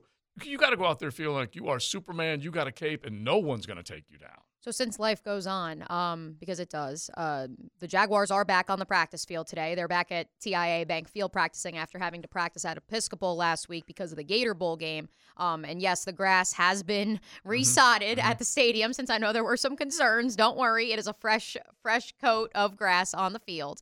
Um, all of the Jaguars' 53-man roster has been accounted for at practice, including uh, Trevor Lawrence, who did practice from during the open portion of practice in a limited capacity. He did not practice yesterday with that toe injury. Yes, it is still going on. Uh, Rayshawn Jenkins reportedly practice, practicing today with a non-contact penny from a shoulder injury that he suffered against the Texans. And then Ross Matiscik was the final player to come out uh, onto the field, and again, he is still suffering from that back injury. Are you telling me they there's an entire different different field right now in that stadium? Like Like, in- they pulled up the grass and put new grass down? Yes. Mm-hmm. Wow. Yeah. For why? Well, so apparently it was really beat sure up. it's I didn't see it yeah. myself, but I know It's That's all you, you just want everything right, right? But it was also the wear. no, it was the wear and tear of the whole year too. So and, and yeah, it's that one more reason to do Wow. it. Oh, Yeah. I know. I, I didn't know either, Matt. So I was at this. So I'll tell you. So I was at the stadium on you Monday. You know how crazy they are when it comes to. I guess, man. And, Right. and by the Uh. way, they're they're talking about ripping That, up. that's not cheap. No, but they're talking about ripping up field turf. If you go up to the Meadowlands and some of the injuries that have been caused up there, it is significant. And and and we have. I'll never forget. This was San Francisco coming over and playing a game and staying over on the East Coast, and, Right. and, and had to deal with those injuries because of not not uh, MetLife, but because of the other stadium that they played in, because of how bad the turf was. Yeah. That that will lead to some some expensive long term losses to, of players. So uh, all I, all I will tell you, Matt, because I didn't know this either, was Monday we were meeting with Doug Pederson and our guy, Associated Press's Mark Long, asked Doug about, "Are you guys practicing here at the stadium?" And he said yes. And then Mark went in the mud, in the dirt, and Doug just kind of smiled and said, "Yes, it will be ready to go when we practice Tuesday and Wednesday." So I guess the field was pretty beat up after the Gator Bowl. Um, I, I wasn't close enough onto the field to see that, but apparently, yes, it's a fresh coat of whatever you want to call it, and uh, they are currently practicing. And then, of course, we will hear from Trevor Lawrence coming up at two thirty. So I'll head to the stadium for that as well as open locker room, and of course, we'll hear from the Jaguar players then. Yeah, and and just I would think, Leon, you just want to go out there and know that there, there's one less thing that you got to worry about, and and you need to go out there and and basically be playing at your best. And by the way, replacing this turf, they're thinking about this as a two week at a minimum equation. You know, they're gonna they're gonna take care have turf for this one and then have turf for the next one because there's a big old ball game that follows this one if if they land Yeah, on the right you, side. you- you're not worried about the No. conditions of the turf or uh, the grass or whatever. We'll play them in the side on, the- on we'll play them in the street, sidewalk, wherever it takes, because they're in the way. Mhm. They're they're they're in the way. You They're were about- you, you old school guys, would you? I, of course, man. What about I, I never guys? listen. I never called. I never called and say, "Hey, man, how's the, how's how's the grass today? Is it long? Is it short? Did it need to be?" I cut? ask that all the time. Speaking of the grass, for what it's I can worth, vouch for that. Did you guys see the front office sports report from yesterday? Uh, the Jaguars are, according to front office sports, the Jaguars are seeking to make $1 billion in stadium renovations with proposed plans that include shaded roof over the bowl seats and a capacity decrease from 68,000 to 60,000. The quote from the Jaguars, quote, we will essentially end up with a new stadium built on the existing structure. How much are they going to spend? And that was according to uh, Mark Lamping, One president billion? of the Jaguars. Yes, Mhm. it could re- could reach up to one billion dollars. Oh, it's It's, it's be like what, kinda, the, what the Dolphins did, same kind of thing. Well, Mm-hmm. yeah, and and w- I think what you if all right, so repeat exactly what he said because this is the thing that's been talked about that I, I want to say Mayor Lenny Curry said it to us when we were down for UFC that he he felt like that stadium renovation could start and continue, and this team could operate with the performance center of Correct. football offices over there, but Yes. could comp- could compete and play in a stadium that's being renovated. Yes, and I can tell you in my conversations Mm-hmm. with Mark Lamping, that is what they're going for. And so the quote from Mark in this front office sports story is We will essentially end up with a new stadium built on the existing structure, and the renovations and upgrades could reach $1 billion. And what what are the renovations? Say those again. What they're The gonna do? renovations include a shade roof covering over TIAA Bank Field seating bowl. They also include decreasing the venue's capacity from 68,000 to roughly 60,000. Mm-hmm. And they plan to upgrade through a public private partnership. The renovations would need to be attached to the team's lease, which runs through 2030. Yeah, this this Wonder all I needs to And this is the Georgia are gonna same, and by the way, it's the same firm. Well, it'll it'll it'll it could operate in the same way that they're talking. You're going to add twenty two thousand seats. Um, on both sides, yeah. They they've added ten thousand on one side for a number of years. Yeah. And by the way, I think Florida Georgia wants this to be a more competitively priced ticket. Really? Yeah, they All right. remember they reduced it a little bit uh, uh, attendance wise this past year. The they, fir- they didn't mind that. The firm that is um, behind this proposal was part of the Falcons' $1.8 billion Mercedes Benz Stadium project and the renovation of the Miami Dolphins Hard Rock Stadium, which cost more than $500 million. Yeah. And the Jacksonville City Council agreed to allocate. Oh, this. Oh, that's about the. That's about the um, performance center. So that's Can I- already in the past. Can I propose something? Yeah. Get rid of the pool, okay? you don't like the pool? listen, Whoa, it's so corny. It's just- come on now. It's embarrassing, It honestly. is. It really is. What are you talking the about? first time I saw the first time I came here and I saw the Embarrassing? pool. First Yeah, time I saw the like a- pool. like, what are I we? said to myself, what would Tom We're Coughlin, partiers. what would Tom Coughlin say? Yeah. He would say uh, drain it. Yeah. If you're gonna That's be a distraction. serious He came back contender, anyways. you know, he came back. Not a- there's too many dudes in that pool. Also. That's what's embarrassing. That part too. That part. Thank That's you. the, that's the worst part. Exactly. Listen, it- I mean, I don't you got need to- like you I don't like need to six see- dudes right next to each other in the pool. Exactly. I don't want to see European shorts up in the pool and stuff. Okay, like but that. until you've spent one day Oh. in the cabana, like the Modelo and Corona The boys cabana's do, okay? different. Yeah, I'm I love the that's cabana. fine. I'm, not, Yeah, I'm that's talking where about the a pools pool. are. That's where with the like a bunch pools of dudes in it. Are you Yeah, gonna have yeah. cabanas without pools? Yeah, yeah. Yeah. I mean, Yeah, come why on. not? It's a it's a nice little signature piece. like signature all piece. the other NFL stadiums. Right. Yes. It's a nice little signature piece, and it does nothing Yeah, to it's take a little away It's from it. embarrassing, It's a little cheesy. It is man. not. It is like a, Definitely a it- little you're cheesy. supposed to be a fo- NFL football gotta- franchise. gotta like you go to it- the game I, to watch I get the the, game. whole Florida You got a vibe. I kiddie get all that, Yeah. but it's a little cheesy. a little kiddie pool. Yeah, it's a little the cheap. Stadium. Stop it. And I'll tell you this: the one thing that Mark Lamping has done so well is he's created atmosphere areas that people are willing to pay more to experience. Yeah.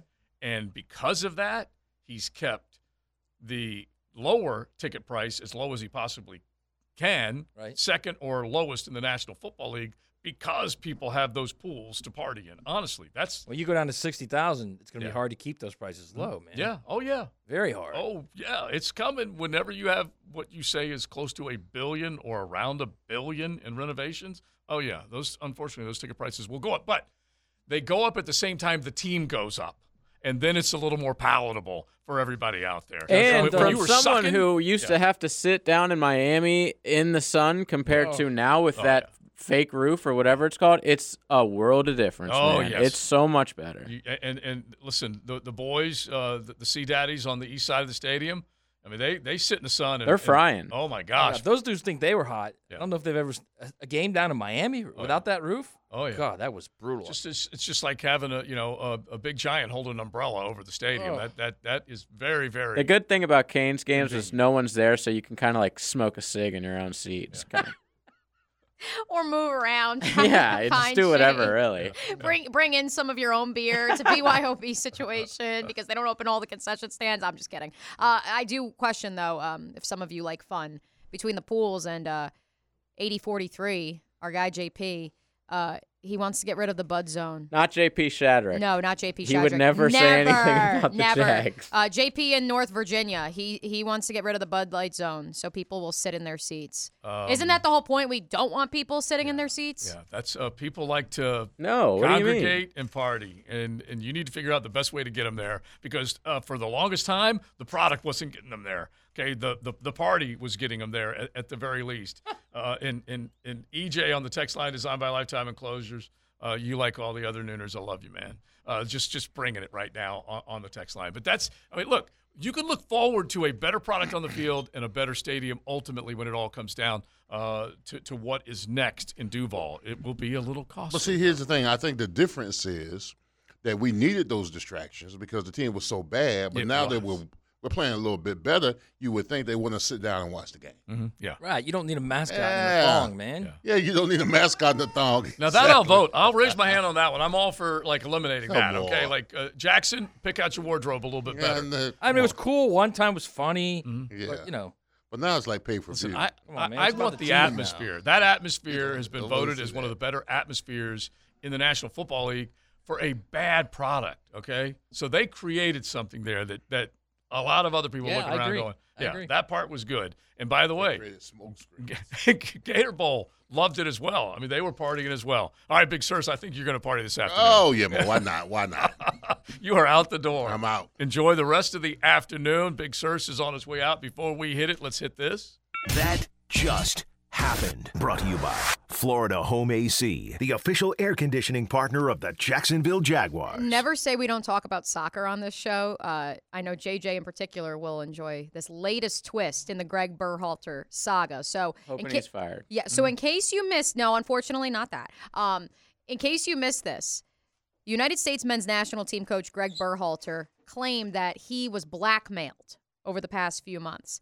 Well, now it is being reported both by CBS and ESPN that former U.S. men's national team captain Claudio Reyna, the father of Gio Reyna mm-hmm. of the U.S. men's national team, sent multiple messages to U.S. soccer executives during the World Cup threatening to reveal sensitive details about Greg's past. Yeah, it's uh, it's getting Apparently, ugly. he kicked his wife. Yeah, it's getting ugly in soccer. You got to play your son. Or you, you know, if you don't play my son, I'm going to leak this info about you as an 18 year old kicking your wife outside of a bar. That's what happened. Ugly, ugly. All right, uh, we will keep it rolling. Sexel Primetime. Thanks to the Golf Club of Southampton. Don't forget, you can get on out there today, any day. Enjoy a beautiful golf course they always take care of.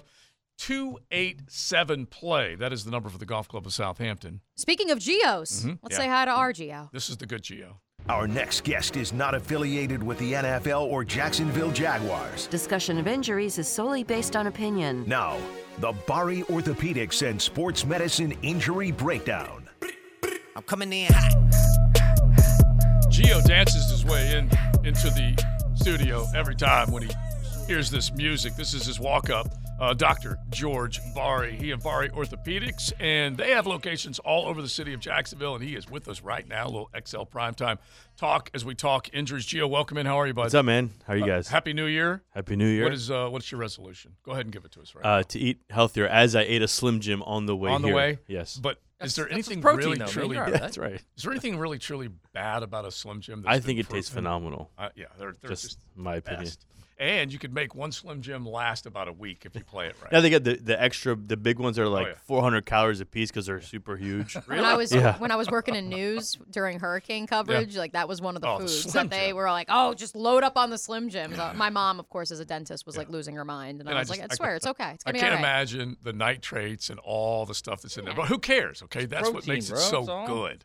All right, now, uh, Bari Orthopedics, Breaking Bones on Sunday morning, seven thirty. If you have a sports injury question, and Doc deals in the you know every joint pain that you have, you can hit the text line designed by Lifetime Enclosures at six four one ten ten. Uh, we'll try and get one or two of them on, but we're we're definitely going to spend time right now, Doc, slightly out of your field fellowship trained under the renowned Dr. James Andrews as an orthopedic surgeon. But what happened on a football field two nights ago or Monday night was scary as all get out with uh, what happened with Damar Hamlin. What did you think? Yeah, so normally when you see someone go down in the field, especially after a hit, the first thing you think of he got concussion. You know, we didn't. How did he get hit? Sometimes you get a concussion, doesn't look like a big hit, but you Mhm. have one, and then obviously they realized it was something else. But he had, and it's not official yet, but it looks like what we call commotio cordis, which I think people have mentioned now. Basically, it's a hit on your chest, right on the center of your heart, on the exact. It's within only one to three milliseconds of your heartbeat that this can happen. So it's very rare. Only about thirty cases a year. That's how rare Okay. it is in the world. in the world, right? Super rare. But it hits your heart at that moment with the exact amount of strength that's needed, about like 40 mile per hour uh, fastball, they say. And it prevents your heart from repolarizing, right? So the electricity that works, your your pacemaker in the heart, they call it, it, it doesn't, it stops, it doesn't, it prevents it. So you get what we call VFib or ventricular uh, fibrillation. So the ventricle, which pushes blood out of the heart, is just kind of quivering it's not pumping. Yeah. And at that point, that's when you need the fibrillator, the Right. AED, which they took out and they, and they did the right. the, right, Mhm. the fibrillator, and they got his heart back. The the question for him, and you know, there are there's a it used to happen in lacrosse a lot because used to teach them to kind of catch the ball with their chest a little bit or hit it to the chest. They learned not to do that. They changed the pass for lacrosse. They teach them now to kind of come at it at an oblique angle so that doesn't happen. The question for him in his recovery is how long was he out bef- without oxygen to the brain? Right. And how long did it take them to realize, wait, this is not a concussion, which is what you would think if someone gets hit and goes down. This is actually a cardiac issue, and we need to get the AED and do CPR. I, I don't know that answer, and every time I try to find a replay, I can't. You know, But George, if you're if you're an EMS and you go up to that situation there, Right. You clearly can see that he's not breathing, right? Right. So here's the thing: as a team physician, someone go, someone gets hit, They go down. You think concussion, like I mean that's Right. normal. You run out there, right? You say, "Hey, bud, wake up!" Trying to see. It's gonna take you. I mean, I would assume it's never happened to me. You know, knock on wood, but probably ten to fifteen seconds. to Realize, wait, he isn't breathing. Right? I mean, there's commotion around you. Players are on top of you. Right. You know, he has a mask helmet on, so you can't really see his mouth. He has pads on, so you can't really see chest going up and down. You have to kind of feel around and and, and, and look closely to, to notice that. And then when it's noticed, there's always ambulance, at least at college football and NFL games. There's ambulance there. You call them in, and that's when you see everything happening. So I know every NFL team has airway management uh, physicians there. They have doctors that are part of the NFL just to intubate and just to do, um, you know, these if these things happen, as long as well as paramedics, because the team doctor is an orthopedic surgeon. Although he's a doctor, that's not his specialty. So they have those people there just in case that happens. So how long was he was his brain I'll anoxic? ask you, how long can the, can the brain go So they say five six minutes, right? And so they were doing CPR, trying to pump the oxygen through uh, to get to the brain as much as possible before they got what we call ROSC uh, return of spontaneous uh, breathing and um, recirculation. And then so you know that, that's gonna be his biggest thing. defibrillator. How much brain damage does he have? And that's the question. If they got If it any. quick, if any, If right? any. If they got it quick, none. Great. If if it took them time, and it's not their fault. Sometimes you do CPR, it just takes time to come back. Right. If it took a lot of time, then that's going to be a problem. It does sound like they started it. I mean, I know they performed CPR for nine minutes. Mhm. It sounds like it was pretty instantaneous because of the way he fell was just so jarring that that's why everyone right. So I will out. tell you, CPR for nine minutes is a long time. Yeah. That is not a short amount of time to do CPR. That that is a an eternity in C. You know, so Yeah. you know, all you can do is hope that nothing, but you know, that he comes out fine. Uh, now we're gonna do a special Breaking Bones on Sunday, and it'll be dealing with this.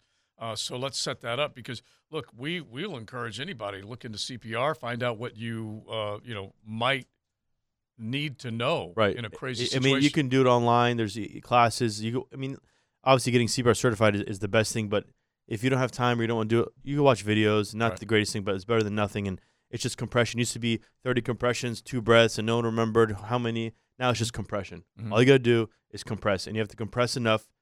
I think it's I believe two or three inches down to Mhm. get to actually hit the heart, so the heart can pump. Right. You know, they say a good compression, you're gonna most likely crack ribs. Right. Right. That's normal. So you have to have good compression. It's not just like light taps. All right, so set up our show Sunday morning. Yeah, Breaking we're gonna we're gonna have Dr. Travis Smith. He's an ER doctor uh, over there at Flagler, um, and at St. Vincent. He's also going to be the the dean of the first medical school that we're having here in Jacksonville over there at LECOM Medical School at JU. He's going to be on just to discuss from an ER doctor's perspective, uh, commotio cordis, and, and you know what they see. Yeah, and and so it, it- it's a little scary. All right, so Okay, i- wait, hang on real quick. Yeah. Can you do CPR through pads? You would have to probably cut them off. So he had his shirt cut yes, off they, and pads they, cut they, off. they they Okay. have the Scissor, scissors. They just cut them. Yeah, and, and So that's more time then. That's I mean, yeah, that, that all yeah. takes time, right? Exactly. Yeah, and, and so that's what you're hoping for within the time frame when it started that they were able to get something going at that point before it reached that you know that that that number. All right, um, I, I, let's just leave it at that. We got I, I know we have hamstring injuries and whatnot, but you know this is probably the thing that's first and foremost with, with everybody as far as what they're thinking about. Uh, all right, Doc, uh, Instagram. Yeah, Doctor George Barry. Dr. George Barry. Make sure. George Barry. yeah, make sure you check him out there. You can go to barryorthopedics.com. They have locations all over the city of Jacksonville. And if you do have joint pain, we'll try and hit a couple of them uh, with Breaking Bones Sunday morning. We're going to tape it in advance because the Jaguars game will be Saturday night. Because Joe said, "There's no way I'm waking up Sunday morning from that game." I, I feel like I still will be in a celebratory mode. You know what I mean? And so I may not be, uh, I may not be fit for air uh, that early, but we're, we're looking forward to it. Either it. drowning in happiness or drowning in depression. Yeah, we're happiness, man, happiness. It's not the only thing he's going to be drowning Yeah. in. Believe me. All right, Gio, thank you, buddy. All right, thanks, guys. All right, uh, Dr. George Barry on Instagram, and definitely check out BarryOrthopedics.com. We get into the two o'clock hour. We'll get back to your Jaguars. We did mention that laundry list of injuries that the uh, Tennessee Titans are facing. Basically, half of their roster, half of their roster from day one on injured reserve. And I do want to bring up one last reminder for you Mhm. folks. Shout out to our nooner Ray, who just reminded us Mhm. on Twitter, and I just reminded the 1010XL multimedia team Mhm. because the announcement was postponed out of respect for Damar Hamlin last night on NFL Network. The hope is tonight when they announce the Pro Football Hall of Fame 15 modern era finalists Freddie T is Mm-hmm. among the 15. Ah, Announced tonight at 8 p.m. on NFL Network. As of now, we'll keep you posted if there's any Right. more scheduling Yeah, changes. That's the hope. And if you're talking about one of the more dynamic and worthy players uh, that played in the league and war, uh, your Jaguar teal and black, uh, that's the that, that's the cat. That would be not only that, that would just be like a cherry right on top of this entire season. Oh yeah, yeah, it really nice. would. It really would. He had we head into the two o'clock hour XL Prime Time. Thanks to the Golf Club of Southampton tournaments. You can start thinking about planning one in advance, fundraisers, whatever it might be. They'll kind of work hand in hand with you and take you all the way from basically setting up the tournament, the menu, everything that you need to do on course. You can work with them. They're a great group of people. The Golf Club of Southampton eight seven play.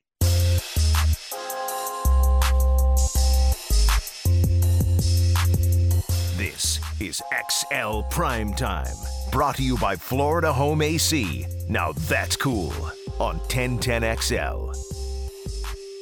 Two o'clock hour is here. Three minutes past the two o'clock hour. Leon Searcy off for the day. Our thanks to Gio, Dr. Bari, for stopping by as always. Again, a new Breaking Bones, a special edition dropping Sunday. Of course, no kickoff show on Sunday, but still 7:30 on Sunday morning. Seven thirty Sunday morning, and, and Travis Smith, uh, as uh, Gio explained, an ER doctor uh, that is with the actually will have ties to JU as the dean of their new uh, medical school opening up, but uh, uh, an ER doctor that sees a heck of a lot and can give us a lot of perspective on what they see, what they have to deal with, how quickly they can act, all that type of stuff. So we will tape it in advance. It will not be a live show, but we hope that people will still send in questions.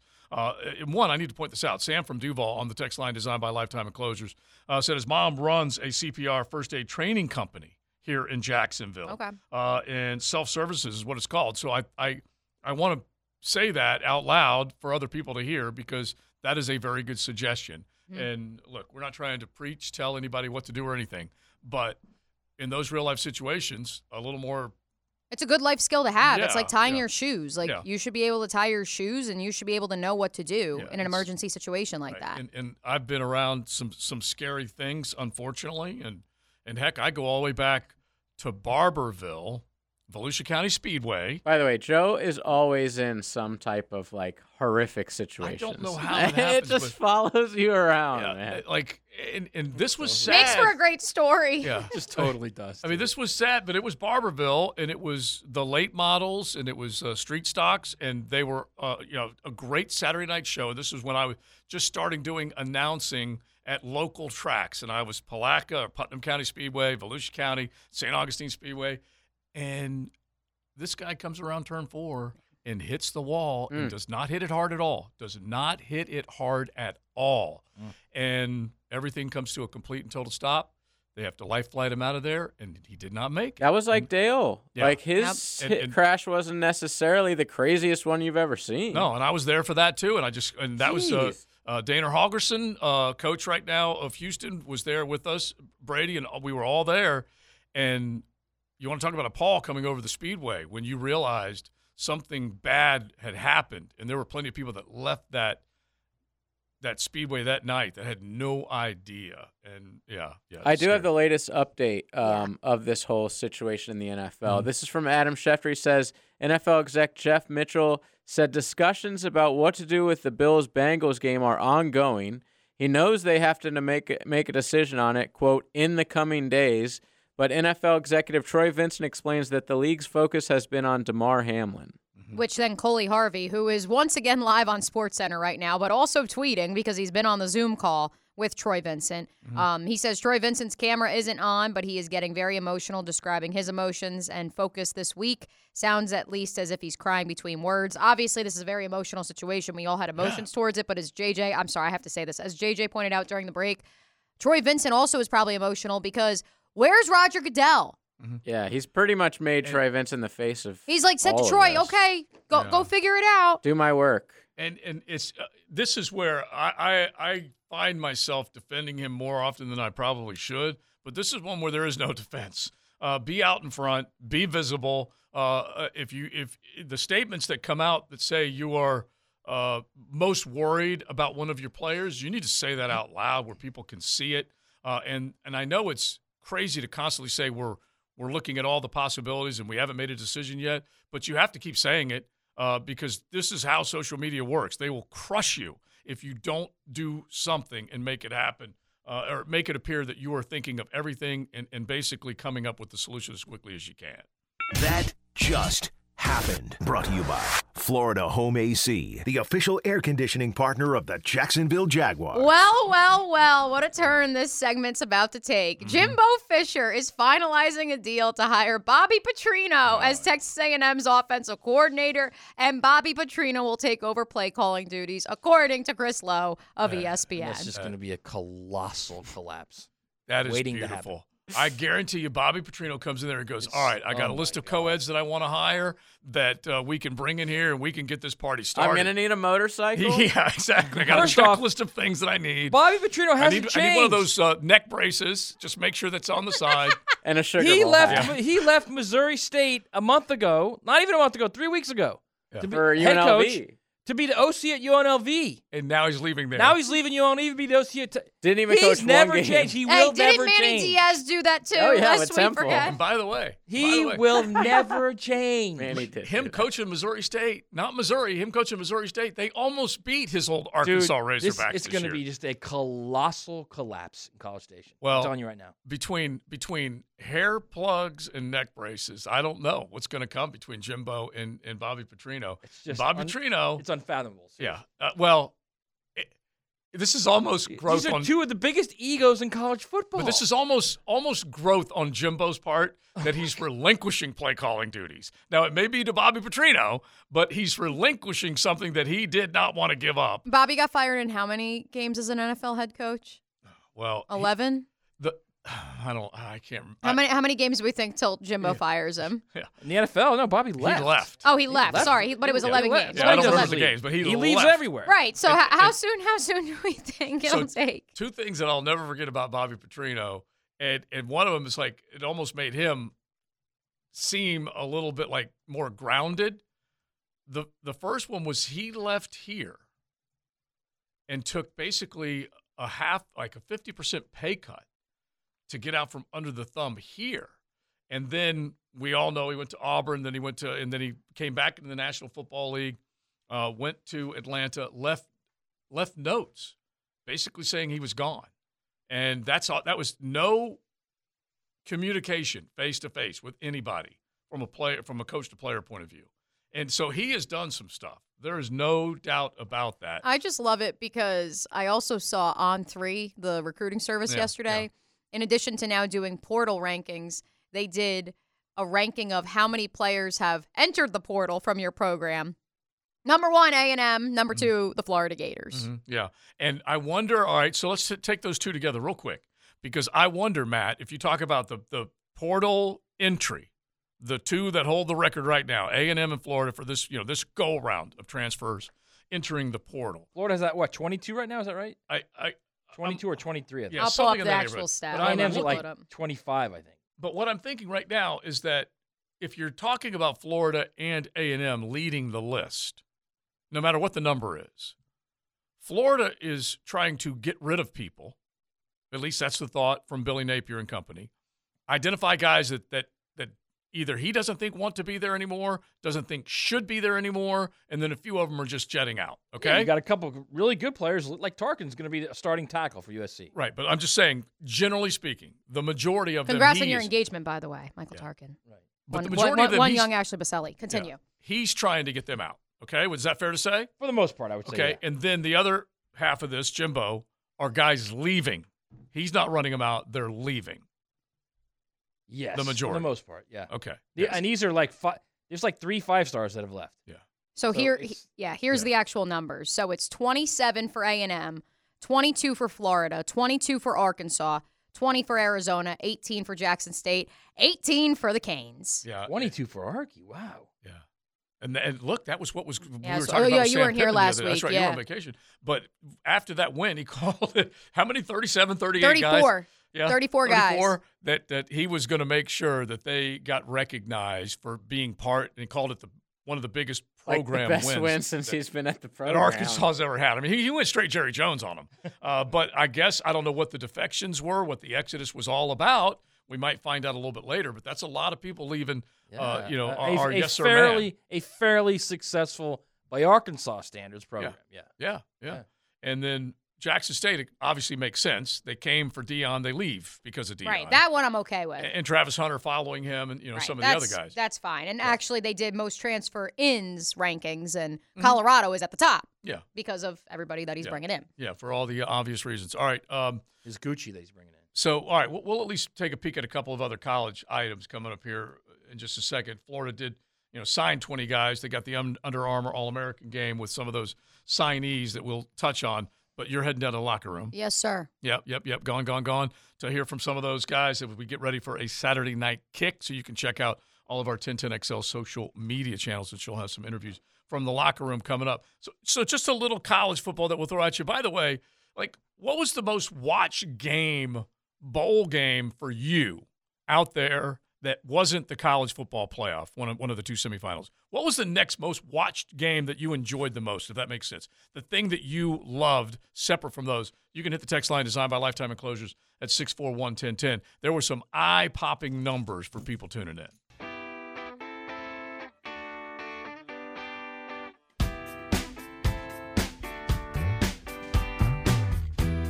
This is XL Prime Time, brought to you by Florida Home AC. Now that's cool on 1010XL. 18 minutes after the 2 o'clock hour, XL Prime Time. Joe C., Matty Hayes, he's got stuff cooking right here on the Superstation, along with SaturdayDownSouth.com. Me, O'Brien, headed down to the locker room. We will keep the college football talk going uh, right now, and then we'll get to some of the thoughts. Uh, Doug Pederson, Good Morning Football, um, which you love this time of year when you're a guest on Good Morning Football because all they do is talk NFL. And Doug Pederson was Well, one of their games guests. of significance. Exactly. There's another thing too, real quick. So I'm the E ESPN, one of the draft analysts came out with their mock 1-0. and I get on and I look at it, and it kind of suddenly hits me: the very best, if they win the division, Jags win the division, right? The very best they could pick is 21st. 21st Beautiful. It's beautiful. from back-to-back uh, ones to 21st. Right. They have picked, and I'd have to keep my running count, but I believe it's 12 of the last 13 years in the top 10. Either 11 of 12 or 12 of 13. Uh, we're, it's it's been a minute, okay?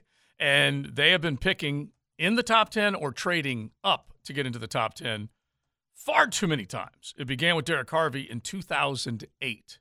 That's how far back we're going. And so it's it's time, okay?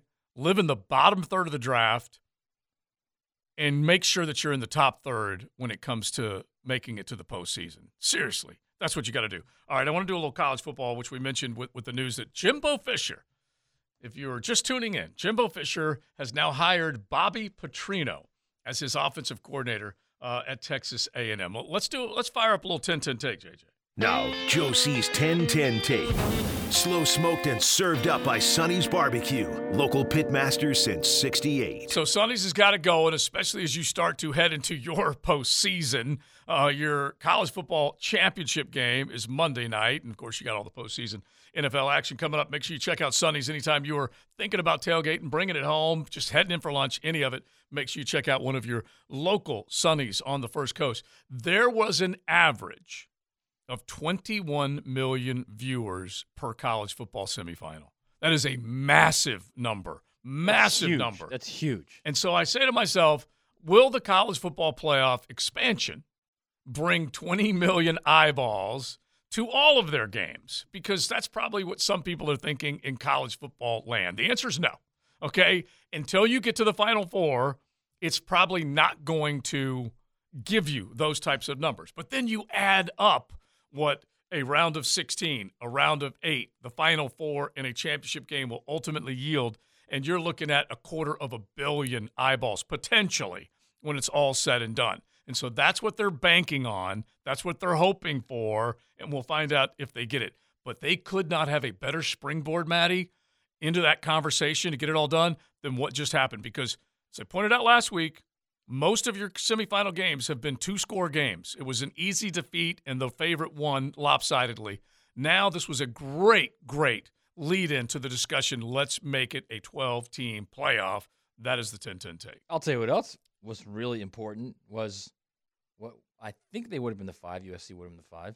The 12 obviously would have been Tulane. Yeah. Right? Tulane really fared So fared well. Tulane won the Uh, game. Acquitted okay, themselves Okay, nicely. so Tulane won the game, and I know there's people going to be out there saying, "Oh, why would you say it?" But it's it's reality. It's a different. If that game is for a playoff, I think it, I- USC I- plays I- it a different way. I tend to agree with They you. played it a different way. Of It- it's, it's a course. different. It's a Yeah. different preparation. I'm not gonna. But- I'm not gonna argue that. But point being, and I think this is the kind of the point I'm trying to make with the playoff is, you have two extra rounds of uh oh somebody might get hurt. Mm-hmm, mm-hmm. What if a quarterback gets hurt? What if a team's best quarterback gets hurt? Right. Yeah. Then you're out there running around with a walk on, or you're running around with a guy that's never played. Stetson Bennett. Right. Point being, point being is because you have two more legs to this thing, anything can happen. Anything. You can get a hot team. You can get a team that has a bad game that turns the ball over four or five times, Mm-hmm. and there you go. So uh, it's it's almost like the NFL tournament at that point. Once you get extra legs to this thing, extra weeks, extra games, that you the, the beauty of it is something crazy will happen. It always does. And, and I can appreciate the idea of what if and the idea of Cinderella and all that kind of stuff. I don't know if it will deliver it all the way through and through from the round of 12 all the way down, but it's possible. And I, I've always maintained we need Cinderella through the first weekend of the NCAA tournament, and then after that, whatever happens, if if if the blue bloods reign and chalk rises to the top, that that's fine. I got no problem with that. But you know, give me that story, and I think in the 12 team, you got the potential of a story like that, you know, to, to mean, actually happen. I, I don't mean. Not only that is, I guess Alabama would have been the 5 Mhm. So, um, not, not only that, you've got a chance for a team like Alabama Mhm. that loses two games on the last play of the game, Mhm. and they're out of it at five. Are you telling me Alabama couldn't win this all, this whole thing? Yeah. Of course they could. Yeah, uh, yeah, and and that they're just barely on the outside, and they're the exception to the rule because they're usually one of the top four. You know, that's we have to acknowledge that. No, I mean you do, but at, at the end of the day, they're not the same Alabama. Mm-hmm. Their offensive line, their receivers, they're not the same No, Alabama. no, no, no. And and I don't know whether we truly got this, but we did see a leveling of a playing field a little bit more, not completely level, of course not, but a little more level for the TCUs of the world to step in there for a Big 12 team to actually beat right uh, a, a, a, blue blood in Michigan and get to the college football playoff. I didn't even realize that TCU had ever won a natty. Okay, but it's been almost a century. Yeah. So it was 1938 that they won one. And so getting them back there, that is a great story to, to name, image, and likeness. I don't know how much, you know, the old Horned Frogs and the Lance Barrows of the world had. Uh, TCU Not graduates. as much as not as much as many people, but it's it's a it's a great story because of the conference they're in. The fact that that conference was left for dead once Texas and Oklahoma said they're going to the SEC. Mm-hmm. Yeah. Uh, you know, it's, just, it's, just a huge feather in their it's cap. a it's a first year coach who walked into a situation where a beloved coach had been fired, and it was trending downward. They won five games the year before. I think they'd won a total of like 17 in the last three years. Mhm. So it was definitely trending down there. He got a couple transfer portal guys of significance, but nothing crazy. Nothing crazy. They basically went in there. He hired Garrett Riley, who's Lincoln Riley's brother, Mhm. as his OC, and they away they go. So any of you Florida guys who think, okay, well Billy walked into uh, Billy Napier walked into a mess, believe me, Sonny Dykes walked into a mess too. Yeah. It's not like Sonny Dykes walked into this great roster. yeah, but Sonny made him forget that it was a terrible situation by winning. Well, he also And- and he I don't know also went in there with a great system. Yeah. A great offensive Oh, I mean, coordinator. uh, Garrett Riley's gonna be head coach very soon. Yeah. And he's a guy who's done it before at a Power Five level. Yeah, I- mean, you and I are making the same point, and and that's why I want you to follow along because I'm I'm taking a shot at Billy here, okay? Because you can come in, you can take a bad situation and make it a lot better, and people completely forget about how bad it was, right? Because of the job you've done, and that's what Sonny Dykes did in Fort Worth. And Billy, meanwhile, people are trying to figure it out, scratch their head, make excuses, whatever. And and heck, you can take Doug Pederson right here in Jacksonville. Does this look like a bad situation that he inherited? Hell no. It looks like a great situation. Right. Uh, he he has put himself in position right now to Because make- of what he and his staff did. yeah, Yeah. to make people forget about just how lousy it was. Right. And- And, and if you're running around there driving around thinking it's not, you know, it's all Dan Mullen's fault. It's not all Dan Mullen's fault. Okay, it's not. Dan Mullen's fault. He do, all right. Thank you, JJ. Dan Mullen's sitting there in Ponte Vedra right now going, uh, he gets shots every day. Every day he's getting shots for a guy who, look, part of the thing about coaches that take a new job is guess what? Those are your players now. Mhm. So you've got to figure out a way how to win with them, whether you like them or not. Yeah, and you've uh, got to figure out a way how to develop a quote unquote generational quarterback to get it to the point where he doesn't admit, I think at the second or third week of the season, that he doesn't have any confidence. Yeah, Kentucky, I think. After they lost to the program. The program. He was talking about how he's lost confidence. You got to Mm-hmm. be kidding me. Yeah. So if you guys don't, if you guys think that this is not on Billy Napier, trust me, it's on Billy Napier. Now I think, I think he's going to do a good job there. Mm-hmm. But you're out of your mind if you think this is not on him. All right, I asked people on the text line designed by Lifetime Enclosures what was that best game for them outside of the college football playoffs. Uh, Westside Belvis says Tax Tax Slayer Gator Bowl was the best Gator Bowl game that he had remembered. An awesome game. It's really hard to argue because it had a, Wow, he even put the uh, sponsor in there. Oh yeah, he's smart. He's giving Tax Slayer a little credit for that uh, Gator Bowl, but it was just it had everything from a packed house to big plays, signature moments, uh, and and it ended, you know, with with a highlight. Uh, Tulane USC, uh, great game, also uh, nominated, and I honestly I can't argue with that one. I thought that one might be a little bit of a sleeper the way things started. What and about then- the Kansas game? Oh my gosh, That another comeback. One, yeah, another one That was mentioned. fantastic. You know, Archie, uh, Kansas. Um, The Vegas Bowl was my personal favorite. hmm yeah, Didn't yeah. miss a snap. Yeah, exactly. I know you. That was appointment viewing for you. It really was. And, and you know why? Because you had time on your hands. Because Miami didn't have a yeah, bowl game. exactly. So I totally. I'd get it. rather not be in one than play like that. Yeah, and then just from the CFP, love, love, love watching Ohio State and their born on third base coach Ryan Day lose. Oh my god. What's the line? What's the line from Twitter when Ohio State loses, everybody wins? Yeah, yeah. Well, we have a, a person at 1010XL that really loved it. Um, hacker Ryan the Hacker Green, midnight, January 1st, 2023 tweet. Uh huh. Yeah. It just means more. Oh, is, it, is that the SEC chant? Yeah. Is that is that the SEC chant? Well, we're all together here because So we're not winning. I we're guess now part he was cheering for Georgia, apparently. Yeah, yeah, we're not winning. We're now part of you, and and and, Right, and by association, every we are a winner. the right? Yeah, it's it's just it, it is comical. Look, I would always tell everybody, do not try and tie yourself to Alabama. Alabama's never going to tie themselves to you, No. uh, based on your success. Uh, that's for sure. Uh, I, I, I got George from Mandarin just all over me, uh, uh, thinking that all I do is think orange and blue. That's I, you got the wrong guy there. That's for sure. But he said, "What's wrong with Petrino?" I'm sure he's not as good as whomever the Gators OC is. Um, he's a good play caller, and he just comes with baggage. Yeah, we're just making a joke about his whole, you know, career. Yeah, He's a great. Not that honestly, he's a great if you coach. He's, he's a great play caller. If He's you can't a laugh turd, at is that. what yeah, he you is. can't laugh at that resume and at least see, you know, a, a guy that is just keeping it between the ditches for most of his life is He's one of the worst dudes ever. Are you kidding me? yeah. And he coached Lamar Jackson and, and, and, and made him a Heisman Trophy winner. And look, he is a great play caller. Yes. Yeah. He's a And- great coach. Yeah. And so I, I, I'm not sure how all these I things I don't like the guy here in- last year was a great coach. Also a translation. turd. Yeah. Lost The in way it works. It's XL prime time.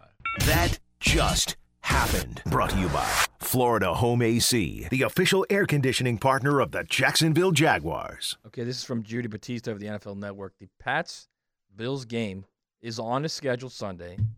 Hang on now. Although Troy Vincent, who is the number two in the NFL office, behind, of course, Roger Goodell, did not rule out moving that game. Said conversation hasn't been had. All conversations with Bills have been about Damar and the well being of the players and staff. So that game may not be played, or it may be moved. And it's now Wednesday, and we still don't know. They still haven't had that conversation. That's the dangling in the wind feel that NFL fan has right now, and that's why they're clobbering Goodell and, and whoever is you know, the mouthpiece right now for the league. And I'm sure the Players Association uh, is is. But there's tentacles to this. well, yeah, of course. This decision. Yeah, we're, we're talking. Eh, look, as soon as this happened, you couldn't help but say, number one seed is on the line, and if number one seed is on the line, it affects a lot of AFC playoff spots. So then, it's like we said earlier, the NFL was pretty smart when they did this. They said week 17, or now make it week 18. We want division games that will decide playoff positioning. We Right. don't want guys sitting down in the last Sunday of our regular season. Now, there's still a couple of them that are going to do that. But for the most part, Ravens, Bengals, Bills, Patriots, Jags, Jags, Titans, Titans, they're yeah. all designed to have an impact on the playoff picture.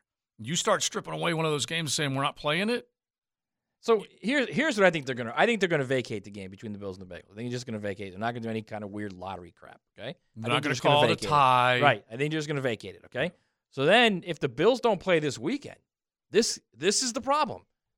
If the Bills don't play this weekend and say we'll take the L, which is what they will have to do, they're not going to vacate two games because this game has playoff implications. Yeah, with the New England the Patriots, and the needed Jags. to get to the playoffs, Yeah, yeah. and you're not going to olay the Patriots in Yeah. and say, okay, well the Bills are not playing.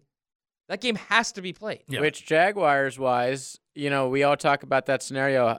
If they lose on Sunday, which they won't, but if something crazy happens and they lose, the Bills beating the Patriots is one of the things they would have to have the go right things, to yeah. get in as a wild Yeah. card. And if they just give the Bills the loss, then that means the Jags wouldn't be eligible. Well, it's not for a just the Jags. I think it's the Dolphins and another team. I think has Probably, it. yeah, I'm yeah. not so sure. they're not. You're not olaying the Patriots in the playoffs. No way. I, I wouldn't think No so. way. Yeah, and and I I I knew there were going to be great great decisions and, and grave concerns from a lot of different sides on how this thing was going to be played out. People aren't going to be happy. No, no one's. They're gonna not be happy. making any decisions. Yeah, that's, that's the the- problem. Uh, from the great great song of Rush, if you choose not to decide, you still have made a choice. Yes. True. Uh, and, and like so, it's 3 p.m. on Wednesday. Yeah.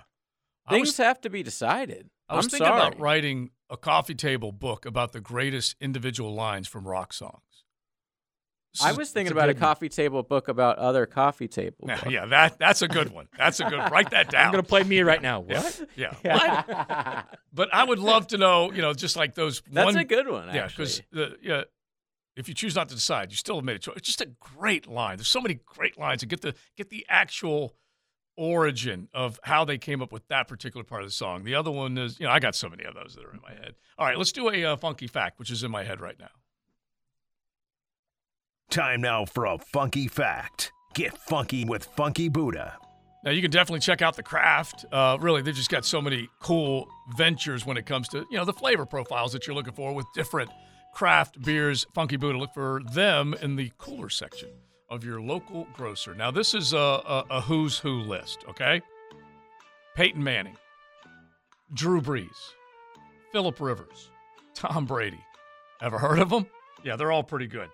Uh, four players that had at least 25 touchdown passes in at least eight straight seasons. Okay? Yeah. All right. Those four, at least 25 touchdown passes in at least eight straight seasons. Who are the four you named again? Manning, Brees, Rivers, Brady. Okay. What about Dan Marino? Hang on. These are the So ones. who- We're going to be one of the guesses. Yeah. Who is the fifth player? All right. So it could be Marino. Now, I'm just nope. Uh, I'm, I'm just just trying to help you. I'm trying to help you here. All right. Because we got a little bit of a clock that we're working on, like Jeopardy. If they just join this list, what would that tell you? that it's fairly recent. That it's Yeah. not Dan Marino. Exactly. Yeah. So they just joined the list. Mhm. Well, it's not Russ Wilson because he hasn't thrown 25. Just to tell you that. Manning, Brees, Rivers, Tom, Aaron Rodgers. Tom Brady. Aaron so Rodgers. Manning did it in 13 seasons. Brees did it in 11. Philip did it in 11. Tom Aaron Brady Rodgers. did it 10. No. Damn. Wow. Really? Don't tell me Kirk Cousins. 'cause I might get sick. Oh. Uh, All right, let's just go ahead and end the game because it is Yeah! Kirk Cousins. Good for you, Kirk.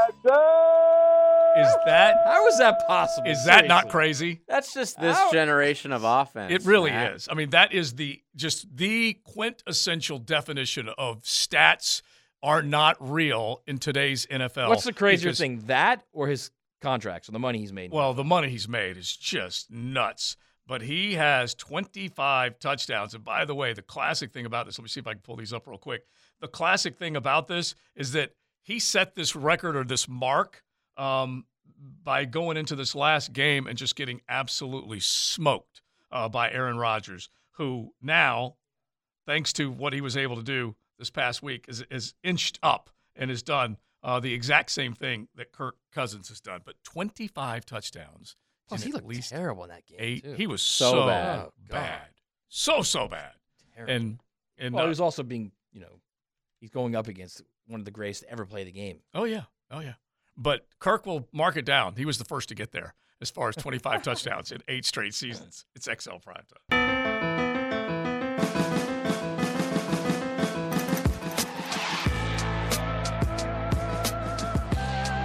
Hey, remember this? Oh, incredible save! He robbed him! Call it copyright! Rob Delmore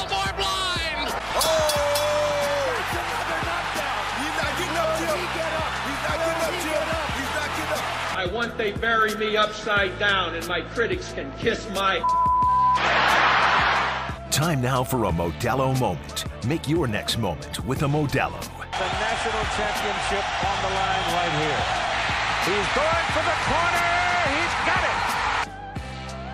it. Well, when you hear that voice, they, they had a they had a, a great moment on College Game Day because I think the broadcast booth was named after Kirk Herbstreit, the Herbstreit Kirk Herbstreit family broadcast booth, and they all started congratulating him. And then Chris Fowler walked up there and said, uh, "It is Keith Jackson's press box, so you're living rent free uh, thanks to Keith Jackson." So whenever you hear Keith Jackson's voice right there, as short as that was, what a great moment! That was a Modelo moment back when Vince Young as dazzling as he was, what a great game between Texas and Southern Cal. And Texas was able to go in there in the land of the roses and beat him. Standing right in the corner there. He ran right into the corner of the end zone that I was standing. You were right there? Right there. What I do mean, he you was- guys say is I could have reached out and touched him, actually. Like, fa- like, what do you think is the best game, college football game you've ever seen? To me, this is number one. That's really, honestly, I'd have to think.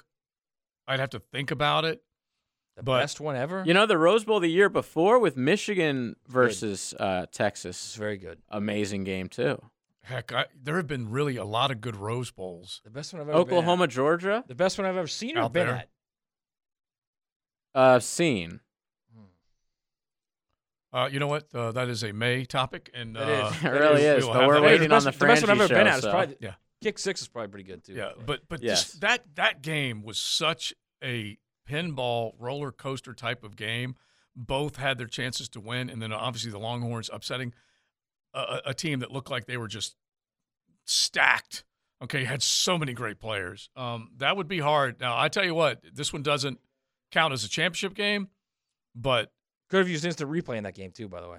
One of those Texas touchdowns. Yeah. Vince, Vince Knee's knee, Mhm. Vince Young's knee, on the ground as he pitched it. I'm so dumb with instant replay.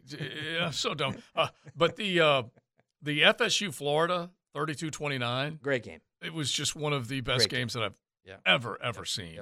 Uh, and, and heck, Tennessee Alabama this year may may live in that in that space as one of the greatest Kick games. six was good. Uh, the 2010 Iron Bowl when Mhm. Alabama get jumped out when they came back, when they came back. Cam, Newton and That was a company. great one too. Yeah, that's that's another good suggestion too.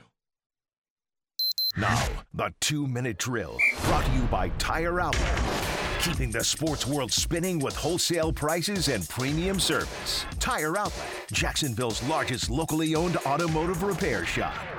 Frangie Show on the road, the embedded and shredded Hays Carlyon. I looked at him earlier. I handed him the remote remote equipment, and I said, "Now go to Island Wing and order up those coconut shrimp." And he just went running out of here. We say hello to him now. Joe, I'm ready to order the coconut shrimp like a champion today. Yes, you are. You're fired I up am and ready. prepared to do it. And I, and I also have a suggestion for JJ. I Mm-hmm. love his idea.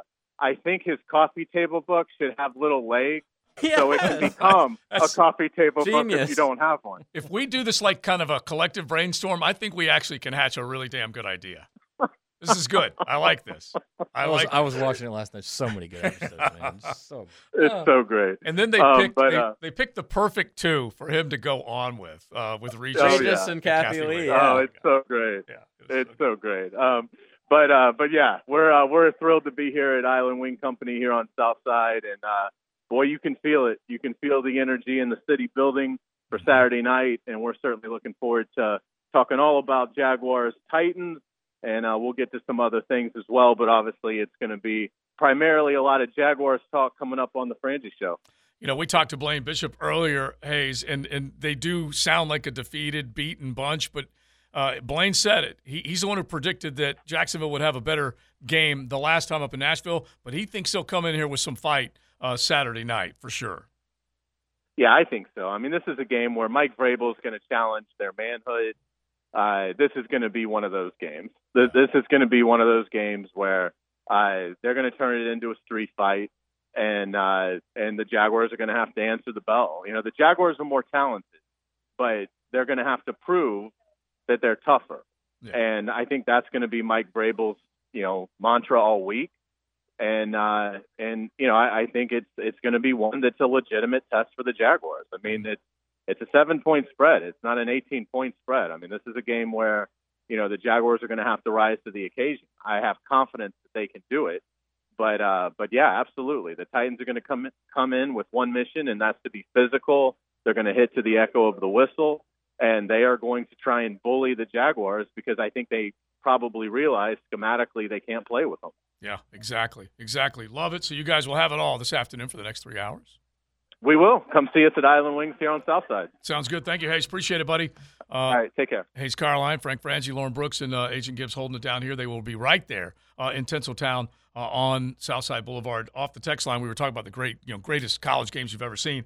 Uh, UGA, uh, Ohio State last weekend was phenomenal. It's and, definitely and, up there. And it may, it may go. And seriously, if you think about Georgia in championship games, be it SEC or national, and then the college football football semifinals, they have logged some really great games uh, in the last whatever uh, twelve years. Yeah, they really have. Yeah, last ten years anyway. I mean, that Tua game was oh my god, an instant classic. It was something else. All right, we are out. Thanks to the Golf Club of Southampton. Uh, 287 play, easy number. Just dial it up and say, what are your tee times? How are we looking? And then you can head out for an early morning, late afternoon, hit the practice area. Don't forget Friday nights on the patio where they've got music. Chef Gary with a special menu item. Always a lot of fun just to hang out and enjoy and watch the sun go down. The Golf Club of Southampton. 287 play. We are out. Joe C., Matty Hayes, Mia from the locker room. We'll have stuff for you later. Big Surse and JJ.